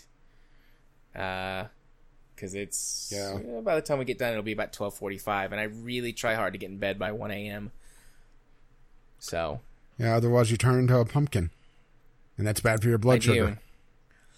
It's extremely bad for my blood sugar. So, uh, community corner. Uh, we did not receive any emails this week, but highlighting game night as always. We played DEF CON again Yeah, I, last. got, I did get last night. frustrated with DEF CON, mostly because uh, it looked like I was taking a lot more damage than I actually was, and uh, Yeah, you wound up winning. yeah, well, um, like well, overall. Well, well, the thing was that uh, eventually the nukes were blowing up due to my shots, but on my screen, all my shots were orbiting the nukes, and I was just seeing them blow up. So I was starting Yeah. to get uh, a bit pissed because of the game mechanics. Not the fact that I was getting shot at; it was just yeah, uh, it looked like I was taking damage when I wasn't. So I looked into that just out of curiosity, Mhm. like how that mechanic works. And even if it looks like the missile hits the nuke, like, or doesn't, like whether it hits it or doesn't hit it, it doesn't matter. There's just a chance, sort of a roll you get on whether or not the missile blows up the nuke. Mhm. Um, and it's, you know, a, a smaller chance. So it looks like the nukes oftentimes will get hit multiple times. But really, you only a- actually have to score a single hit and then you destroy the nuke. Mm, all right. So it kind of obfuscates that from the player. So if it, even if they're spinning around or, you know, orbiting the nuke, it doesn't really mean anything. It's sort of a, a background role that happens at a certain point uh, when the missile's in proximity to the nuke. Whether or not you actually make contact with it. So, but I mean, that, you know, that's visually frustrating to see, and having that knowledge doesn't really make it any better. Yeah, But I did look that up after what happened last night. yeah. And just But, like I said, uh, it looked like uh, I was uh, taking some severe damage because of it. Because eventually the nuke would blow up, and it's hard to tell if I'm taking a hit or if the nuke uh, uh, was destroyed. Yeah. But anyway, game night. Indeed. So yeah, we played DEF CON last week. I don't think we had a definite pick, No, we didn't. but but uh, keep talking and nobody explodes was thrown around a couple of times last night when we were talking. Um, you know, we'll I'll, we'll check in. I'll post something in Discord, maybe a little bit sooner this time because we had didn't like definitively decide. But the idea was there are some of us that have the game, and we would be the actual ones doing the bomb defusing, and we would get the PDF copy of the manual to distribute to the players who were not, uh, who don't have the game, and uh, are Oh, not really testing the friendship bomb. now. So, you know, we can we can do it that way. Uh, but that is if we go for it. I'll check in maybe when this goes up on Friday around that time. That way, there's Uh, something usually on the around weekend. noon. Yeah, Actually, uh, around eleven o'clock. At a random time around eleven yeah. ish. It's usually pretty much right at noon for me. But, anyways, yeah. Uh, that's uh, that's that for Monday night game night or community game night or whatever. We had uh, last week was our biggest turnout so far since we started doing it again. There were five of us, and that was a lot of fun. So if you're listening and you want to uh, come join us for some game time, Yeah, I know. Um, yeah, I know. Jim got frustrated because he didn't know any of the game. Which, you know, sorry about that, Jim. yeah. Uh, I thought he. But I mean, thought Jim he, still did okay. Yeah, I thought he knew more than uh, uh, what he uh, actually did, which was actually nothing. So I do feel bad about not helping him. Jim came into it the exact same way that I did, having never played the game before or really seen it in action. And uh, I had like my first game, I had more score, but that was completely random luck. I had a lot more shit get blown up than he did in my first game. I mean, I think overall Jim did about as well as I did the first time. So, um, you know, Jim, I hope that the experience was not too bad. Now that you sort of know what to do in those first few rounds, eh, maybe you know we can give it another try. We're gonna take a we'll we'll take a break from DEF CON this Yeah, week. I don't yeah, want to run yeah, mostly game in the ground. Yeah, especially a, a game like DEF CON where a single game is all night. Yeah, it, I mean it's two two and a half hours for us to play a single game. And you could do it faster if you sped time up a lot, but I don't think any of us are good enough to play that at higher than 1x speed most of the time. Yeah, and it gives away a tactical advantage if you're calling out, okay, slow down time. Yeah. But uh but yeah, so we'll take at least a break for a week, maybe longer. We'll you know, this is kind of more of a of a democracy than not. If it literally if nobody is able to agree on something, I'm we might just pick something or I might just pick something or maybe we could take turns on between you and me, whatever. But like if we get no agreements from anybody, like we might just have to pick something and run with it. But typically I want this to run more like a democracy so that everybody feels like they get included in the decision making process. So if you do want to join, um, follow the links to you know on wherever you're watching or listening to this video to our Discord. That's where it gets posted. Yeah, Uh, setting your time out because I still haven't gotten that bot uh, installed yet. Really should do that. Just uh, don't want to do it when I'm half asleep and screw up something. And I've been having uh, Yeah. sleep issues. Of course, you know, drinking coffee right before the podcast probably is not going to help me tonight, but eh. Yeah, right before bedtime. or I don't know. I don't know when you're actually going to try and go to bed tonight, but that's the only reason I didn't drink coffee to perk myself back up. Cuz it'll be bedtime as soon as we're done. But uh anyways, and um, yeah. I'm probably not going to have a great day tomorrow because I'm probably going to have to cut back to one cup to try to, you know, counterbalance so I don't, you know, my running total's not three instead of two. Yeah. So you want to hit him with the socials, the our email and our Twitter? Uh, well, if I must, uh, our email is vglpodcast at gmail.com where you can send your letters, voicemails, gaming related topics, or game uh, uh, suggestions if you have a good one that we may not know about. Or you can just tweet it to us, VGL Podcast, on the Twitter. Our lovely, lovely patrons help pay for this absolute madness, and you can find more info on patreon.com slash VGL Podcast. And since they do help pay for things, they do cover our Podbean account. VGLpodcast.podbean.com, which hosts the show notes, links to all our media. Our iTunes and Google Play also has our podcast listed, so you can find us there as well. Uh, are we completely skipping our, uh, you know, uh, yeah, saying wh- where we are on the Oh no, I wasn't. I wasn't intending to do that. I was just thinking like because you usually say the email and the Twitter. Well, uh, well, I did most of the outro already. That's fair. I mean, if you want to slide into just finishing, we can, or we can you find uh, swing well, back You around. find me on uh, Twitter, uh, Gaming with CR. You can find me on YouTube, Gaming with Caffeine Rage, or you can find me on Steam. Uh, once again, Caffeine Rage, and you are. Gaming psychologist on the YouTubes at JMA4707 on Twitter and JArthur4707 on Steam. And if you wish to give them a password this week, the password is Love Shack. Nice. Oh, you get the reference. Love Shack is a little old place where Uh, it was too perfect, right? Yeah. I wish oh, I wish it wasn't Game Club week because then Love Shack would be the perfect name for this episode. But oh well. Nope. Uh, actually, we were kind of the anti Love Shack, huh? Uh, maybe Yeah. this is how we should do the outro. You know, instead of uh, sl- uh, sliding into uh, outro with uh, after our personal stuff. Something to Hey, consider. that's fine with me. it's more streamlined. Works for me. I do like saying hit him with the socials. That's a fun phrase to say. Yeah, not cringy at all. Uh, yeah, but I don't give a shit about that. Everybody who listens to this podcast knows that I don't give two fucks. So, Yeah, it requires effort to give a fuck. Indeed. But uh, What about that? Uh, But our intro That and intro, outro, outro music. music is on the ground by Kevin MacLeod. You can find his work at incompetech.com, where he does absolutely give a fuck. oh, and as always, as his lovely music starts to roll across my voice. Bye bye now. See ya. Bye bye.